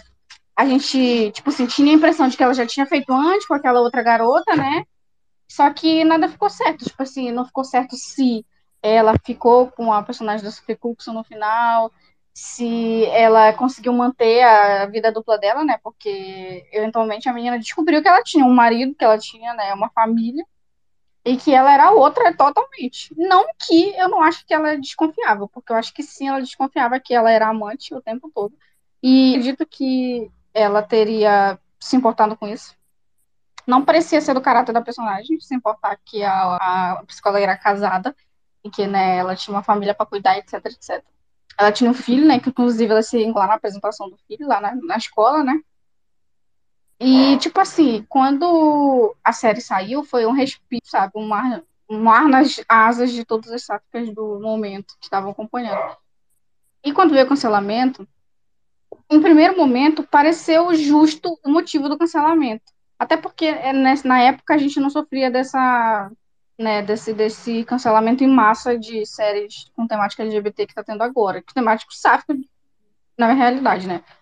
porque as, as séries de, é, de gays, elas estão aí sucesso, né? Young Royals, tá aí com sucesso, tem Rastopper com sucesso, as que são canceladas, que são cortadas, são as, as com personagens bissexuais ou lésbicas, né? Não, não tem nem como dizer que é, é personagem da da sigla, porque tem letra da sigla que nem sequer teve série sobre si, né? Então nem tem, tem nem como dizer que é.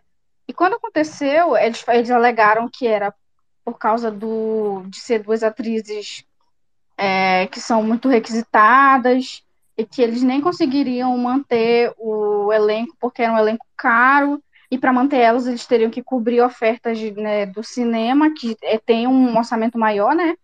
É, é, a Naomi Watts, é a Sophie Cookson, que são que são atrizes realmente de sucesso, que, né, que tem um, um reconhecimento já dentro da indústria cinematográfica e que elas tinham topado o projeto a primeiro momento, mas que era muito caro manter, porque eram duas atrizes muito conhecidas e o cachê era caro e não valia a pena para um serviço de streaming que, entre aspas, estava começando, né? Que a Netflix naquela época não era a Netflix de hoje em dia, que inclusive já está até entrando em falência, né? Ela era realmente menor do que era. E assim, naquele primeiro momento, doeu, claro, porque era uma série ótima, eu gostava muito, eu não esperei nunca esse, cancelamento mas a primeiro momento parecia plausível. Aí depois começaram a vir as inconsistências na narrativa da Netflix, né? A Naomi Watts e a Sophie falando que elas teriam aberto mão de muita coisa para continuar, principalmente a Naomi, que já estava envolvida com a produção da série, que ela tinha todo o interesse, ela falava, não, que se a Netflix cancelado, mas se eles quisessem voltar com o projeto em um, um, um outro momento, que ela poderia tipo ficar livre para fazer porque ela tinha gostado muito da personagem, ela tinha gostado da narrativa e era do interesse dela continuar e a Sophie falando a mesma coisa que a gente percebeu que não era por isso, né? Tipo assim, poderia sim ter questão de agenda não batia, porque, é, se eu não me engano, não aumentava no projeto na época que ela te, deu essas declarações, mas que não era por falta de interesse delas e também não era por falta de, de tipo assim, podemos negociar, né? Tu não precisa me pagar o meu cachê cheio, em determinado momento estarei livre, não vou assinar, não vou pegar nada, e aí eu posso fazer aí a série, a gente pode fazer uma maratona de gravação, etc, etc, deve, deve funcionar assim, né? Mas sei lá, que era, tipo assim, falta de vontade deles de realmente de manter o manter a série, que não sei se não trouxe o retorno desejado, ou se eles não estavam eles não estavam satisfeitos com lésbicas felizes existindo no mundo, né? Onde já se viu isso acontecer, não pode. Mas assim, no primeiro momento parecia, sabe, parecia palpável as desculpas que eles deram. Mas depois ficou claro que não era assim. E hoje em dia, né, eles nem sequer se, se dignam a dar uma desculpa. Eles só cancelam e a gente fica sem saber por quê. Eles Você nem informam, eles nem informam Sim. oficialmente. Eles não falam sobre o veículo. E, e é tipo assim, como que a gente vai confiar em um terceiro? Não, porque insider. Que insider é esse? Que, sabe, que pessoa é essa? Por que voz ela tem para falar sobre? A gente não sabe quem é, a gente não sabe por quê, a gente não sabe se foi falta de orçamento, se foi inconsistência de agenda de atores, a gente não sabe se foi audiência, a gente não sabe se, se rolou uma briga, a gente não sabe de nada. Né? Eles só cancelam sem dar qualquer explicação. É, sabe, eles não estão nem aí para as pessoas que acompanharam, que criaram, né, um, criaram uma relação com a série, que, que disponibilizaram no tempo delas e que financiaram a plataforma é, em, criando conta para assistir a série, né, só para assistir a série, só para consumir aquele conteúdo. Né, eles não estão nem aí, sabe? É, é o que fica claro, principalmente no caso da Netflix. É realmente a que está mais ganhar aí possível. E, e, não, não ironicamente, é a que mais tem reclamações aqui, né, no, no Space. É a que mais cancelou série, é a que mais foi, cortou mesmo, sem dona em piedade. Né, é, para mim, com certeza, se tiver que apontar uma maior vilã desse movimento aí de, de cancelamento em massa de séries, eu, sem dúvida, apontaria a Netflix. Acredito, inclusive, que ela popularizou essa prática horrenda aí de só cancelar e pronto. Nossa, e eu eu fico revoltada porque, assim, o mínimo, o mínimo, mínimo, mínimo que uma empresa séria faria era dar um pronunciamento oficial, nem que fosse um tweet escrito. Série tal foi cancelada. Ponto. Superem. Ponto. Fim. A gente teria um posicionamento oficial, porque eu ainda tenho esperança, de verdade, de que esses insiders estão errados e que isso é um teste da Netflix para ver se a gente tá realmente engajada na série. Eu, eu tenho esse. Às vezes eu penso, mas será que isso não pode ser? Tipo, eles estão fazendo um teste para sondar a audiência, para ver se é muita gente disposta a ver uma segunda temporada. Aí depois a Netflix vem como a salvadora da pátria e fala assim: não, realmente, a gente renovar, a gente ouviu vocês, sendo que desde o princípio eles nem sabiam se eu renovar mesmo. Se fosse Eu- uma coisa oficial, eu teria uma fo- informação oficial e não ia ficar pensando nessas loucuras. Mas como é um insider de uma revista que não sei o que, que conhece o primo de fulano, que trabalhava na não sei o que, que era a tia do café. Ué, Eu tinha essa, esse mesmo pensamento, essa mesma visão de tipo, ah, eles estão nos testando. Tanto que quando saiu o cancelamento de Gentleman Jack pela, pela deadline, a primeira coisa que aconteceu no grupo lá do fandom foi um surto coletivo. Foi tipo, isso tá acontecendo? E daí a Cris, que é a nossa DM, ela ainda disse, pessoal, vamos respirar, vamos esperar. E não saía nada, e não saía nada, e não tinha comunicado de ninguém. Até que a Sally, a roteirista, veio e disse, ó, é verdade, a, a HBO não nos quer mais. Agora a gente entra num ponto, gurias. Vocês realmente acham que a Netflix está cortando orçamento por alguma coisa? Que a HBO, que a Amazon não tem dinheiro para bancar isso? Olha a grana que a HBO tem só pelo, pelo catálogo da DC, pelo House of Cards, pela euforia, o que eles ganharam de dinheiro, dinheiro eles têm. Então, quando, a, quando o streaming alega, ah, a gente não tem orçamento, vamos ser bem realista. A gente sabe que eles têm. Quem não tem orçamento é a Sci-Fi. Sci-Fi que fez a Winona Earp, que tinha dinheiro para pagar uma casa para fazer o cenário. E aquela casa foi o cenário daquela temporada inteira de Winona Earp. e foi uma temporada mesmo com recursos. E eles, assim, ó, eles fizeram piada com o fato da série ter ficado no hiato. Eu adorei aquele fato da, da, da Winona dizer: Nossa, parece que faz uns dois anos que eu tô esperando para botar as armas. Então, o Sci-Fi fez muito com pouco. A gente sabe que é uma emissora pequena, que não tem dinheiro, que catar os minguados para lançar a última temporada com paisagem e uma casa que era o que eles tinham dinheiro. Mas eles entregaram o filme eles respeitaram os fãs. Agora, dizer que a HBO, que Netflix e Amazon não tem dinheiro, a gente sabe, entre nós, que não é verdade.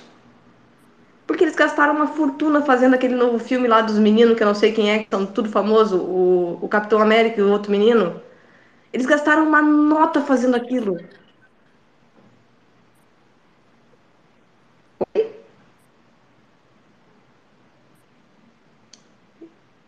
Eu acho que o orçamento deles não contempla a nossa cota, entendeu? Eles, tipo, eles esquecem de colocar no orçamento anual e quando eles lembram, já gastou uma renda que nem tinha. Aí, É que eles opa, nós tem que, nós tem que cancelar, não tinha dinheiro pra isso não, cancela, cancela. Ninguém vai nem reparar. Fica O nosso, o nosso orçamento é limitado ao mês do orgulho, a junho. E Junho olha é lá, mês. tipo, Então, vocês podem esperar. dia. Vocês podem esperar, meninas. Vocês podem esperar. Eu posso estar muito errada, mas eu acho que eu não tô. Vai chegar lá por janeiro de 2023. Eles vão começar a anunciar que vão lançar uma série com um protagonismo lésbico de novo. E essa série vai ser lançada ou em maio ou em final de junho, em meados de junho. Anotem isso. A gente vai assistir de novo e vai dar agosto, setembro, no máximo, eles vão ter cancelado. Porque é nesse período que tem muita gente que fala, ah, eu, e eu vi isso acontecer com o Gentleman Jack. ah, tem muita gente que faz assinatura do, do streaming pra dar audiência pra série. E ali eles já ganharam. Eu só voltei a assinar a Netflix pra mim poder ver a série e eu cancelei e eu não vou voltar a assinar porque eu não vou dar mais dinheiro pra essa emissora que não gosta de mim. Entendeu? Não me respeita, não me. Então não vai ter meu dinheiro também. Eu sou parasita da Netflix, eu confesso que eu sou parasita. Eu, eu tenho um Não tá perfil de uma pessoa que eu nem sei de quem é esse perfil. Eu sei que instalaram na minha televisão e disseram pode usar e eu tô usando. Então eu, eu sou uma parasita. Eu tenho HBO, eu pago HBO e eu pago a Amazon. E eu sou parasita também da Disney porque apareceu oportunidade, né? A gente é pobre, a gente é parasita do que dá. Eu também sou Mas- parasita da minha irmã. Mas olha o preço que é a Netflix. E daí vocês acham que cobrando 40 reais, 30 reais, que eu acho que é o plano mais barato deles, eles não vão ter dinheiro pra gente? Eles têm. Eles usam o nosso nome o mês do orgulho inteiro. A CW tá Sim. usando o Supercorp até hoje, gente. E nem existiu o Supercorp. E eles eles não desmentem o beijo justamente pra eles poderem ter sempre essa. É, qual é o melhor casal da CW? Aí bota lá Supergirl e Lena. Todo mundo sabe que foi um queerbait aquilo. Todo mundo sabe. Mas eles continuam usando porque eles sabem que a fã vai lá e vai dar like pensando é isso. Nas minhas fanfics elas são um casal. E é só Sim, isso. As importa. maiores que existiram. As maiores. Eu vou dizer que não. Nada acima do Queerbait. Te- te- teve um queerbait mais pesado, mas não sei se é da época de vocês. Lá vem. Qual? É, eu não sei se vocês assistiram. Ai, gente, é, eu não sei pronunciar. Rizoli e Islow. Eu Que sou era uma dessa época. Deus, Ah, gente, essa. a, a, Ah, são como perfeitas. Eram Licobirito do finalzinho juntinhas. Acabou. Elas É, dormindo juntas na mesma cama, gente. O que era aquilo? Aquilo era um queerbait. E o pior é que era uma das, uma das atrizes odiava o casal e a outra amava. Não parece é uma coisa que a gente já conhece? Parece. Que ódio. Exatamente. Aquilo foi queerbait. O resto, super copy, é coisa de criança perto daquilo. Porque aquilo era um casal. Aquilo era um casal escancarado em todos os pedaços possíveis. E Em elas Mas Supercorp também. Não, gente, mas Supercorp também. A única diferença é que eles não esconderam nada em tempo nenhum. As pessoas só se negavam a ver. Tanto que na última temporada não tem como nem negar. Não, eu vou dizer pra vocês que eu comecei a assistir Supergirl porque eu achei que a Supergirl era gay. Eu comecei a assistir Supergirl por causa disso. Eu vi o olhar da cara pra Lena e pensei, meu Deus do céu, tem uma morena linda, uma loira linda e elas são um casal. Preciso disso na minha vida. E daí Foi eu comecei iludida. a ver, pra Nunca achou que ia ser otária. Foi otária. Entendeu? É aquele meme. É. Mas assim, me orgulho de ter sido otária. Me orgulho de ter sido otária. Porque assim, foi bonito. foi uma, foi um- uma sensação de ser otária bonito e, e ver, claro, ver a Melissa rejeitando o casal e ver a, a Kate do seu jeito discreto, porque ela é, é praticamente um fantasma, dizendo, ah, legal, mas se eu assinar qualquer coisa envolvendo eu, a Foi a própria matar, Melissa que apresentou as artes Supercorp pra Kate. E a Melissa super apoiava o Supercorp. Inclusive assinava a arte e tudo Sim, mais. mas aí nós tivemos o trios, né? Nós tivemos a entrada do, do excelentíssimo dela, o, o Boy. viu. É. O, o boy lixo entrou e daí a, a postura da Melissa mudou a partir daquilo. Sim.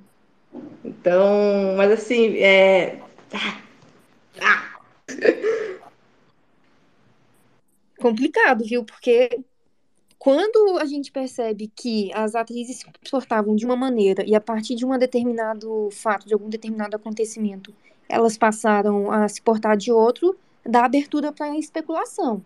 Por exemplo, o casal de Scan lá da França, que é a Lola e a Mayla, que, segundo as más línguas, o chip só não teve final feliz porque nos bastidores, supostamente, fontes não oficiais, as atrizes eram mais do que amigas e não terminou bem, entendeu? E isso refletiu no personagem. E tanto que E se você analisar ah, algumas entrevistas da sexta para a nona temporada com o arco da sétima e metade da oitava, onde elas estariam sendo mais do que amigas na vida real, você percebe que realmente pode fazer sentido. Gente, assim, não tem como negar que aconteceu algo, porque quem é mais antigo já tem seus respeitos há muito tempo, porque eles precisaram morar juntos, tecnicamente, né? Durante tensões, eles eram menor de idade. É, Sim. Mas a parcela de culpa foi da diretora, porque ela decidiu representar a realidade. Tanto que uma das atrizes, que é a que faz a Maia, Que realidade é essa? Não, que realidade foi ela, é ela mesma veio aqui no Twitter e falou isso, que ela estava tentando mostrar a realidade do que podia acontecer. E foi isso. E o que mais me revolta nessa série Tanto é que a que a atriz que faz a Maia, um tanto que a atriz que faz a Maia, cara, ela não tem rede social nenhuma. Não. Então, tipo assim, ela desapareceu. Ele simplesmente, a, a produtora ignorava minha nenê. A Yumi é perfeita, gente. Ela é um monte de pessoa, mas ela não tem rede social, então não tem como ela falar nada. A Flávia ainda tem, já que a Flávia é discreta. Mas não adianta. Uma coisa que me, que me irrita nessa série é que a sexta temporada foi produzida por um homem e foi perfeita, e a temporada nove, que foi produzida por uma mulher lésbica, foi um lixo. Eu fico revoltada, Gente, ele é queria muito perfeito. Ele é perfeito. Ele é um Gente, o diretor que eu mais incrível. queria falar assim, seu burro, você não sabe ser diretor, se aposenta e não sei o quê, e enaltecer ela. Eu ficaria extremamente feliz se isso pudesse acontecer. Mas, infelizmente, ele conseguiu trabalhar um casal com tanta sensibilidade que quando colocou nas mãos dela, ela destruiu de uma forma tão dilacerada. Nossa, gente, e a série não foi cancelada, sabe? Mas na- no meu coração foi, porque eu não vi depois da, daquele fatídico episódio. Eu nem cheguei a Não, a temporada acabou. a- porque Essa foi a última temporada. Se encerrou, né? O ciclo de Scan acabou. Então, esse foi o último e não tem mais. Então foi Não, cancelada. ela não de foi certa cancelada. Essa última temporada. Geralmente eles têm um limite de Ah. temporada e essa temporada foi a última. Tanto que, como a ba- teve baixa audiência, porque ninguém assistiu a última temporada, quase, eles te Não, que removeram. ver Eles aquilo? removeram o YouTube, você não encontra a última temporada no YouTube, eles jogaram todas pra plataforma gente, deles. Pra... pra esconder os Isso, números. jogaram todos pra plataforma deles. A gente acha É, mas você pega assim, elas não eram adolescentes, elas eram bem novinhas quando elas gravaram a sexta temporada. E as atrizes são incríveis, ele fez um trabalho muito bom. Sim. Quando ele saiu, Gente, aquela cena delas isso. na sexta temporada, aquela cena nunca vai ser Quando batida. ele saiu, quando o diretor saiu, cara, a série decaiu muito. Em todos os aspectos, porque você podia ver que o foco principal era casais héteros. Aí eu acho que é porque eles não conheciam a audiência, porque não é possível. É um erro Mas, tipo muito assim, cometido. Não... tem muito tempo e a maioria, cara, ela já sabia que ia dar ruim, ela brigou com os fãs, a gente veio defender ela. E ela não mudou, simplesmente continuou do mesmo jeito e foda-se o que a gente pensava e deu no que deu. E é isso. Hum. Eu acho que conhecer o mercado, essas, essas pessoas, essas empresas, eles conhecem. A questão é eles tentarem fazer o mercado se adequar ao que eles querem. Uh, as meninas de Scan tiveram envolvimento e eles resolveram levar isso pra tela. Aí vocês pensam, euforia, tá? Euforia bomba, dá dinheiro pra caramba. Sim. A atriz que faz a Jules, que apesar de ser uma, uma mulher trans, é, não é, é, é trabalhado isso, mas é de uma forma diferente. Ela teve um, teve uma situação que teve um envolvimento, eu não sei se foi da Zendaya ou se foi com um menino que faz o Nate lá, o babacão. Foi E- a Zendaya. Foi a Zendaya. E, E daí a, a, a que faz a Jules, por ter uma amizade muito grande com a Zendaya, pediu para que a personagem dela não tivesse um relacionamento com o Nate, porque ia ficar estranho. E a série acatou, tá tudo bem. Mudou toda a trama dela pra Cassie. Parece. Tudo, tudo. E ficou tudo bem, sabe? Não cancelaram a série, não disseram que a série caiu a audiência. Por quê? Porque para eles não faz diferença quem tá assistindo. Gente, teve aquela cena ridícula onde o Elliot ensina a Jules a fazer o tal do sexo. Com aquela forma Que nojenta, forçação aquilo. sabe? Que forçação. Ah, aquele personagem todo, até porque eu não consegui entender qual o propósito dele na trama. Ele serviu pra quê, além de atrapalhar o casal? Nada. Deixar, deixar o casal mais hétero. Ele, ele serviu para fazer aquela função que todas as emissoras querem. Vou botar um macho aqui, porque a- o homem hétero que tá vendo essa série tá incomodado de ver duas mulheres se envolvendo. Eu vou fazer o quê? Eu vou botar um homem para criar um fetiche. Ele vai ser bonzinho, ele vai ser fofo, ele vai ser do bem. E vai poder. O cara que tá assistindo, ou a mulher hétero que tem fetiche, porque a gente não dá para abrir mão que existe mulher hétero que tem esse tipo de fetiche, Sim. vai ver aquilo e vai pensar: meu Deus, era isso que eu precisava. E daí vai dar audiência. Então, o, eu, eu senti a, a, a forma como ele foi inserido exatamente para saciar o fetiche e dizer: ó, não é tão lésbico assim, tu pode assistir, porque tem um homem no meio, então tá tudo bem. Pelo menos eu, eu vi dessa forma para conquistar uma parte do público que estava caindo fora. Que estava, nossa, não, o quê? Uma mulher trans, uma mulher hétero, uma mulher bissexual, lésbica, não sei qual é a definição da, da, da rua final, não fica claro isso. Mas as pessoas que estavam, tipo, nossa, muito gay pra mim, ah, botou um homem, hum, acho que vou seguir assistindo. Ele é bonito, ele é loiro, ele tem a pele branca, ele tem uma voz suave e ele é best friend. Ele é perfeito pra fazer um feitiço. Se fosse um homem, tinha o mesmo resultado. Com certeza.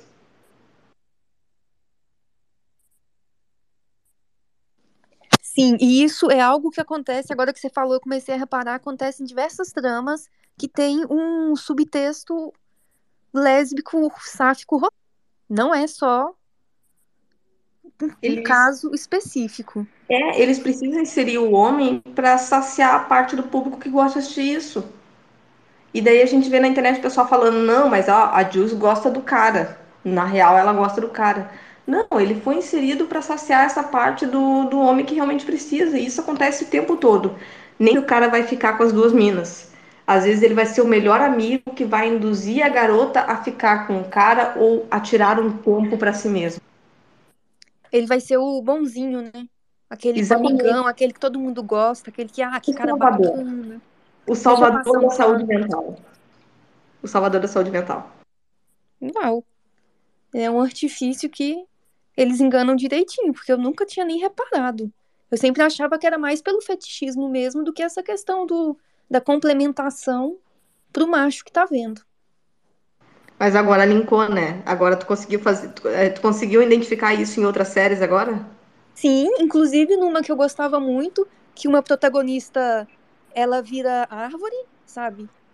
Ah, ela vira árvore para não ficar ao lado da, do outro, da outra menina, e que tinha o Will, que ele era, as duas acabavam ficando com ele em algum momento na trama, mas ao mesmo tempo ele era aquele rapaz bom, sabe? Que tava ali no meio das duas, que era o É um companheiro que tu delas. não tem como sentir ódio dele. Tu não tem como sentir ódio de uma pessoa assim. Como é que tu vai rejeitar uma Exatamente. pessoa assim? E eu achava que eu era extremamente chata porque eu odiava ele. Quando eu vi o pessoal comentando, nossa, o Will, um ótimo personagem, que homem lindo, ele não é tóxico e não sei o quê. Pra mim, ele era insuportável.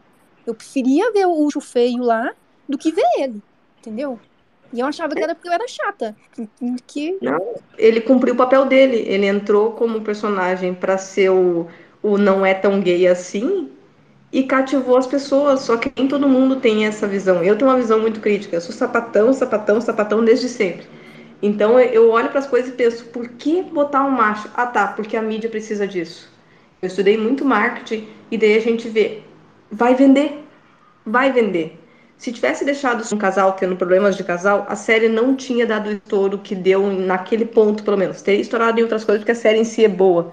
Trata de um ter. Mas aquele ponto é casal desconforto. Botando um homem, a gente agradou os gays, que teve o beijo, teve o sofrimento, e agradamos aos héteros porque teve um homem bonzinho no meio.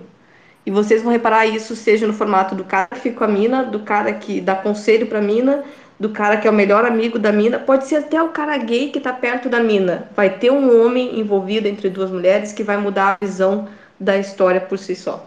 Comecem a reparar isso no geral, vocês vão notar isso. Você alugou um triplex tão grande na minha cabeça que eu tô mapeando todas as coisas pra me ver quantas vezes isso aconteceu e eu caí.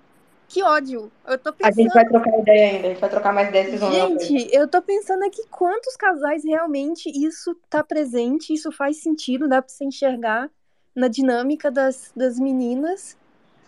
Tanto Bora aqui, tem o caso da, da Cassie com a Izzy e o Evan, se eu não me engano. O ex-namorado dela. É, me perdi, peraí, volta. É, o nome dela é Cassie, a namorada Uhum. dela é a Izzy e tem um cara que chama Evans. Sim, sim. É, sempre vai ter um cara. Para e pensa, sempre tem um cara. Não importa a forma, ele sempre vai ter um cara. Vai ser um pai, um amigo, um irmão, um tio, um primo, o melhor amigo. Vai, vai ter um cara. Ele pode ser um cara gay para amenizar o baque, ou um cara bissexual que está se descobrindo, mas sempre, em algum momento, vai ter um cara. Uau, pessoal. Bom, eu acho que com essa constatação triste que me deixou um tanto quanto pensativa, porque agora eu tô enxergando todo o, o propósito dos meninos terem entrado na ilha para poder infectar todos os chips que tinham estavam se formando ali na- nas correntezas e tal, para tornar mais agradável pro pessoal ver, porque talvez o nível de assim, de lesbianismo, de safiquismo estivesse um tanto quanto elevado e precisasse ter tomado algumas atitudes para atrair a outra parcela da audiência. Aí trouxeram os rapazes para poder. Se tivesse uma terceira temporada, eu aposto com qualquer uma de vocês que eles iam botar um menino entre a Fatin e eu esqueci o nome da menina que eu não consigo A lembrar. Leia. Isso, eles iam, eles iam botar um dos meninos ali no meio. Eles iam botar um, dos, um romance, um sentimento de confusão, um encantamento. Se eles conseguissem chegar na terceira temporada, o que visivelmente não tinha como depois que foi lançada a segunda, se eles conseguissem chegar, a primeira coisa que eu pensei quando eles se encontraram foi: eles vão meter um macho no meio. Tanto que o primeiro contato da, da Leia. Da Leia, da Leia? Ah, o Leia, primeiro isso contato foi com o menino. Foi ela invadir o quarto do menino e daí eu pensei, ali ó, tá ali o link com o macho na terceira temporada que estavam precisando pra jogar no meio do casal. De um dos casais, no caso. Se existisse uma terceira temporada, eu aposto com vocês que eles iam enfiar um menino pra dar uma confundida nos sentimentos. Daqui a pouquinho a Shelby ia se confundir, a Tony ia ter um acesso de raiva. Ia ser esse o caminho que ia seguir. E depois elas iam se resolver e o mundo é lindo, o mundo é gay. Mas em algum momento esse menino ia ser inserido. Que ódio. Enfim, gente, eu acho que não tem mais nada a ser dito. Alguém quer acrescentar alguma coisa, finalizar, deixar uma mensagem final pra Netflix, assim? Sabe, eu, eu tô falando assim que eu vou fazer uns molotov, não disse pra quê, mas pode vir aí, porque a gente nunca sabe, entendeu? Enfim. Deck, eu te ajudaria a criar Oi? os molotov. Eu te ajudaria a montar os molotov. Não é? Casualmente, assim, a Eu gasolina baixou. Ajudaria, prepararia uma bomba de, de cálcio. É, Não sei. tá. Aproveitar o auxílio emergencial, auxílio, auxílio Brasil, enquanto a É. gente vota no outro. Vamos fazer bom uso, entendeu? Pode trazer algum benefício. Tami, você quer complementar, finalizar, deixar uma mensagem pro pessoal de esperança, por favor? Ah, vamos tentar lá. Assim, ó, ah, eu vou depois mandar ali no, no Twitter para vocês direitinho esse, esse canal que produz conteúdo exclusivamente lésbico, tá? Porque eu acho que a gente tem que começar a dar audiência para eles e mostrar que o público do Brasil está interessado para eles começarem a lançar legenda nesse conteúdo e trazer eles para nós. Eu acho que a gente Ótimo. precisa aproveitar que, que existe uma plataforma criada por uma pessoa LGBT e focada no conteúdo, mais que seja conteúdo pequeno, eles têm ali 20, 30 filmes, são 20, 30 filmes lésbicos. Tem finais, tem romance fofinho, tem, tem choro, tem a gente precisa. Então eu acho que a gente não pode desistir de lutar. É, a gente tem que continuar brigando, a gente tem que se fazer ouvida. Pode ser que a gente sinta que nossos esforços sejam é, são inúteis, a gente vai subir hashtag, a gente vai dar audiência e eles vão cancelar igual? Sim. Mas enquanto a gente não continuar fazendo bagunça na internet, a gente não continuar se posicionando, a gente sempre vai ser um selinho no fundo de cena. Então a gente, como mulheres da comunidade, a gente tem que se posicionar, a gente tem que brigar com respeito sempre. A gente não vai diminuir o trabalho do outro, a gente vai. Nós somos uma comunidade, a gente tem que cuidar um do outro e enaltecer. Eu vou continuar dando audiência para todo o conteúdo gay que eu conseguir, porque eu acho importante que a gente seja vistos. Então não vamos perder a esperança, meninas. E vamos continuar fanficando, porque assim, ó, Patão de 90 nasceu lendo fanfic e vai morrer fanficando. Se não foi o final feliz que a gente queria, a gente cria o nosso e aceita como verdade. E às vezes, Muito até quando tem um final feliz, a gente faz uma fanfic com um final triste, porque a gente gosta de sofrer. E a Um gente tá... às, vezes, às vezes um pouquinho é bom, às vezes um pouquinho é bom. Muito obrigada pela oportunidade, viu, Gurias? Foi um prazer.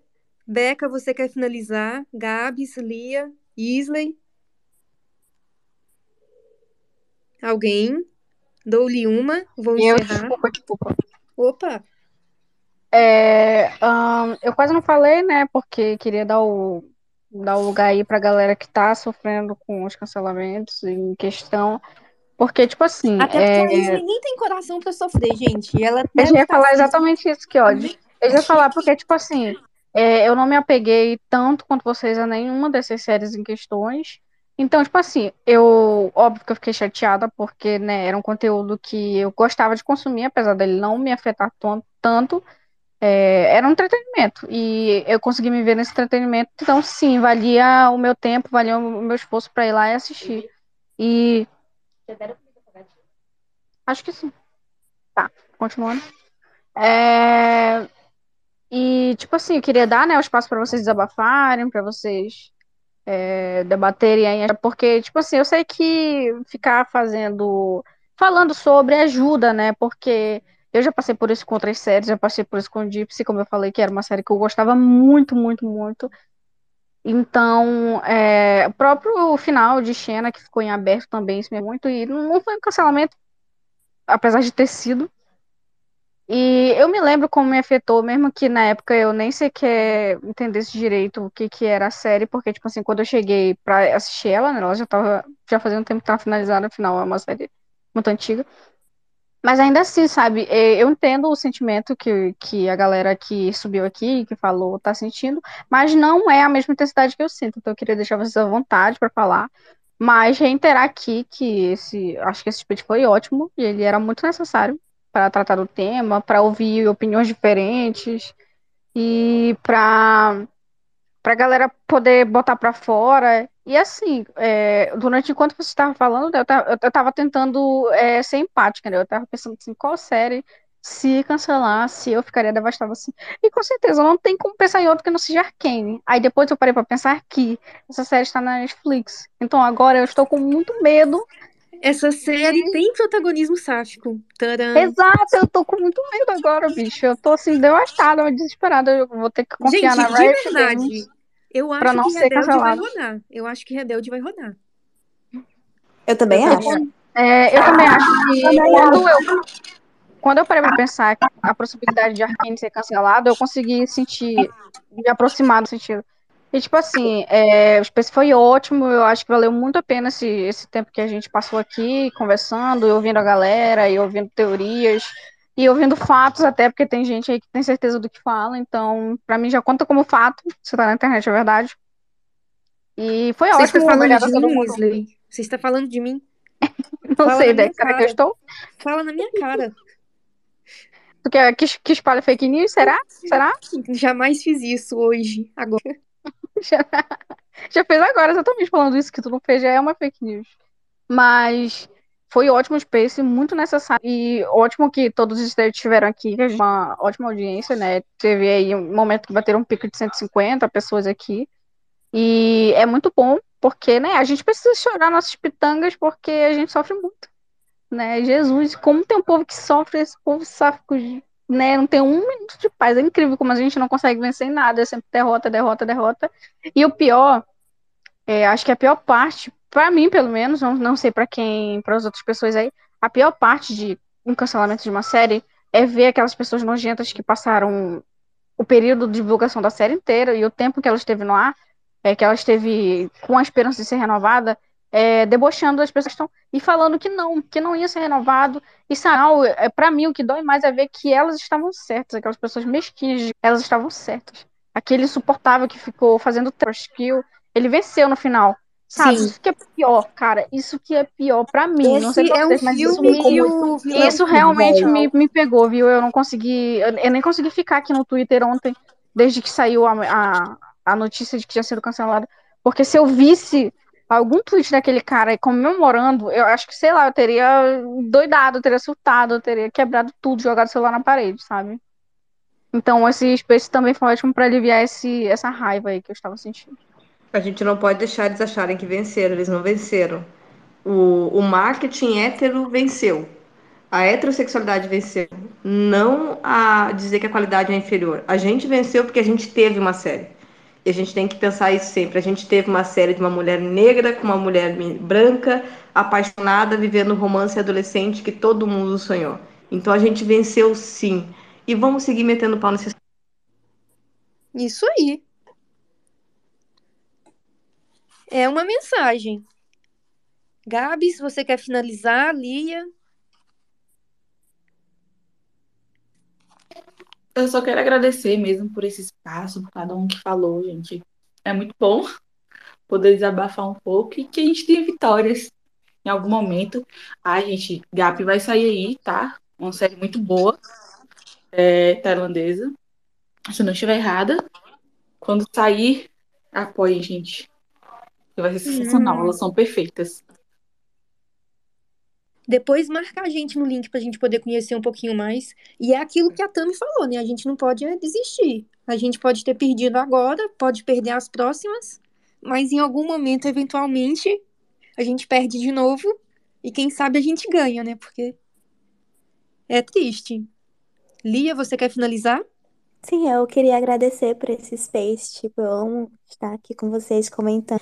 E É um prazer, foi muito necessário, realmente, é, estar aqui desabafando, jogando fora essa raiva. Foi quase como uma terapia, sabe?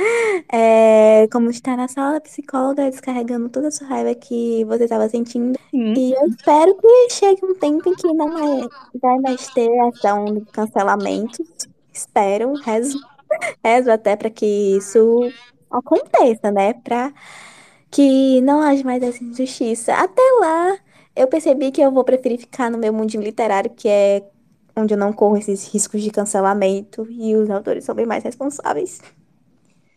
Sim, gente, é importante sempre ter os refúgios, sabe? Tipo, pessoal que tá carente, porque a série agora foi cancelada, procura um outro lugar de conforto, procura uma outra série que vai te ajudar a ficar bem, porque o entretenimento tem esse papel, sabe? De levantar o nosso astral, de trazer uma mensagem assim de continua, de que vale a pena, e tá tudo bem, entendeu? Não tem nada de errado em você tirar a sua motivação de uma série de TV. Se é o que consegue te fazer se sentir alguma coisa, que é o que consegue fazer você se sentir bem, você se sentir aceito, é extremamente válido e ninguém tem o direito de tentar diminuir isso, ok? Eu acho que a gente pode É, finalizar aqui. Só falar rapidinho também, que eu Sim, tava ocupada na hora que tu falou. É, não, gente, pra agradecer realmente pelo espaço, literalmente, porque não é só a gente estar aqui reclamando e budejando e botando os sentimentos pra fora. É realmente importante a gente ter um espaço desse pra poder falar abertamente, sabe? Poder reclamar e minimamente ouvidas. E assistam Paper Girls.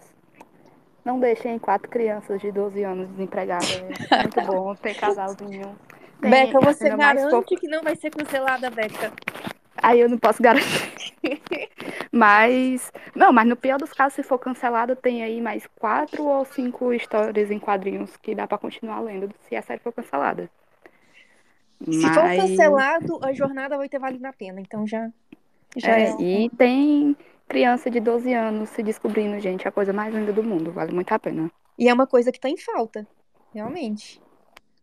A gente não vê muito nas TVs. Enfim, galera, foi um prazer estar aqui com todas vocês hoje.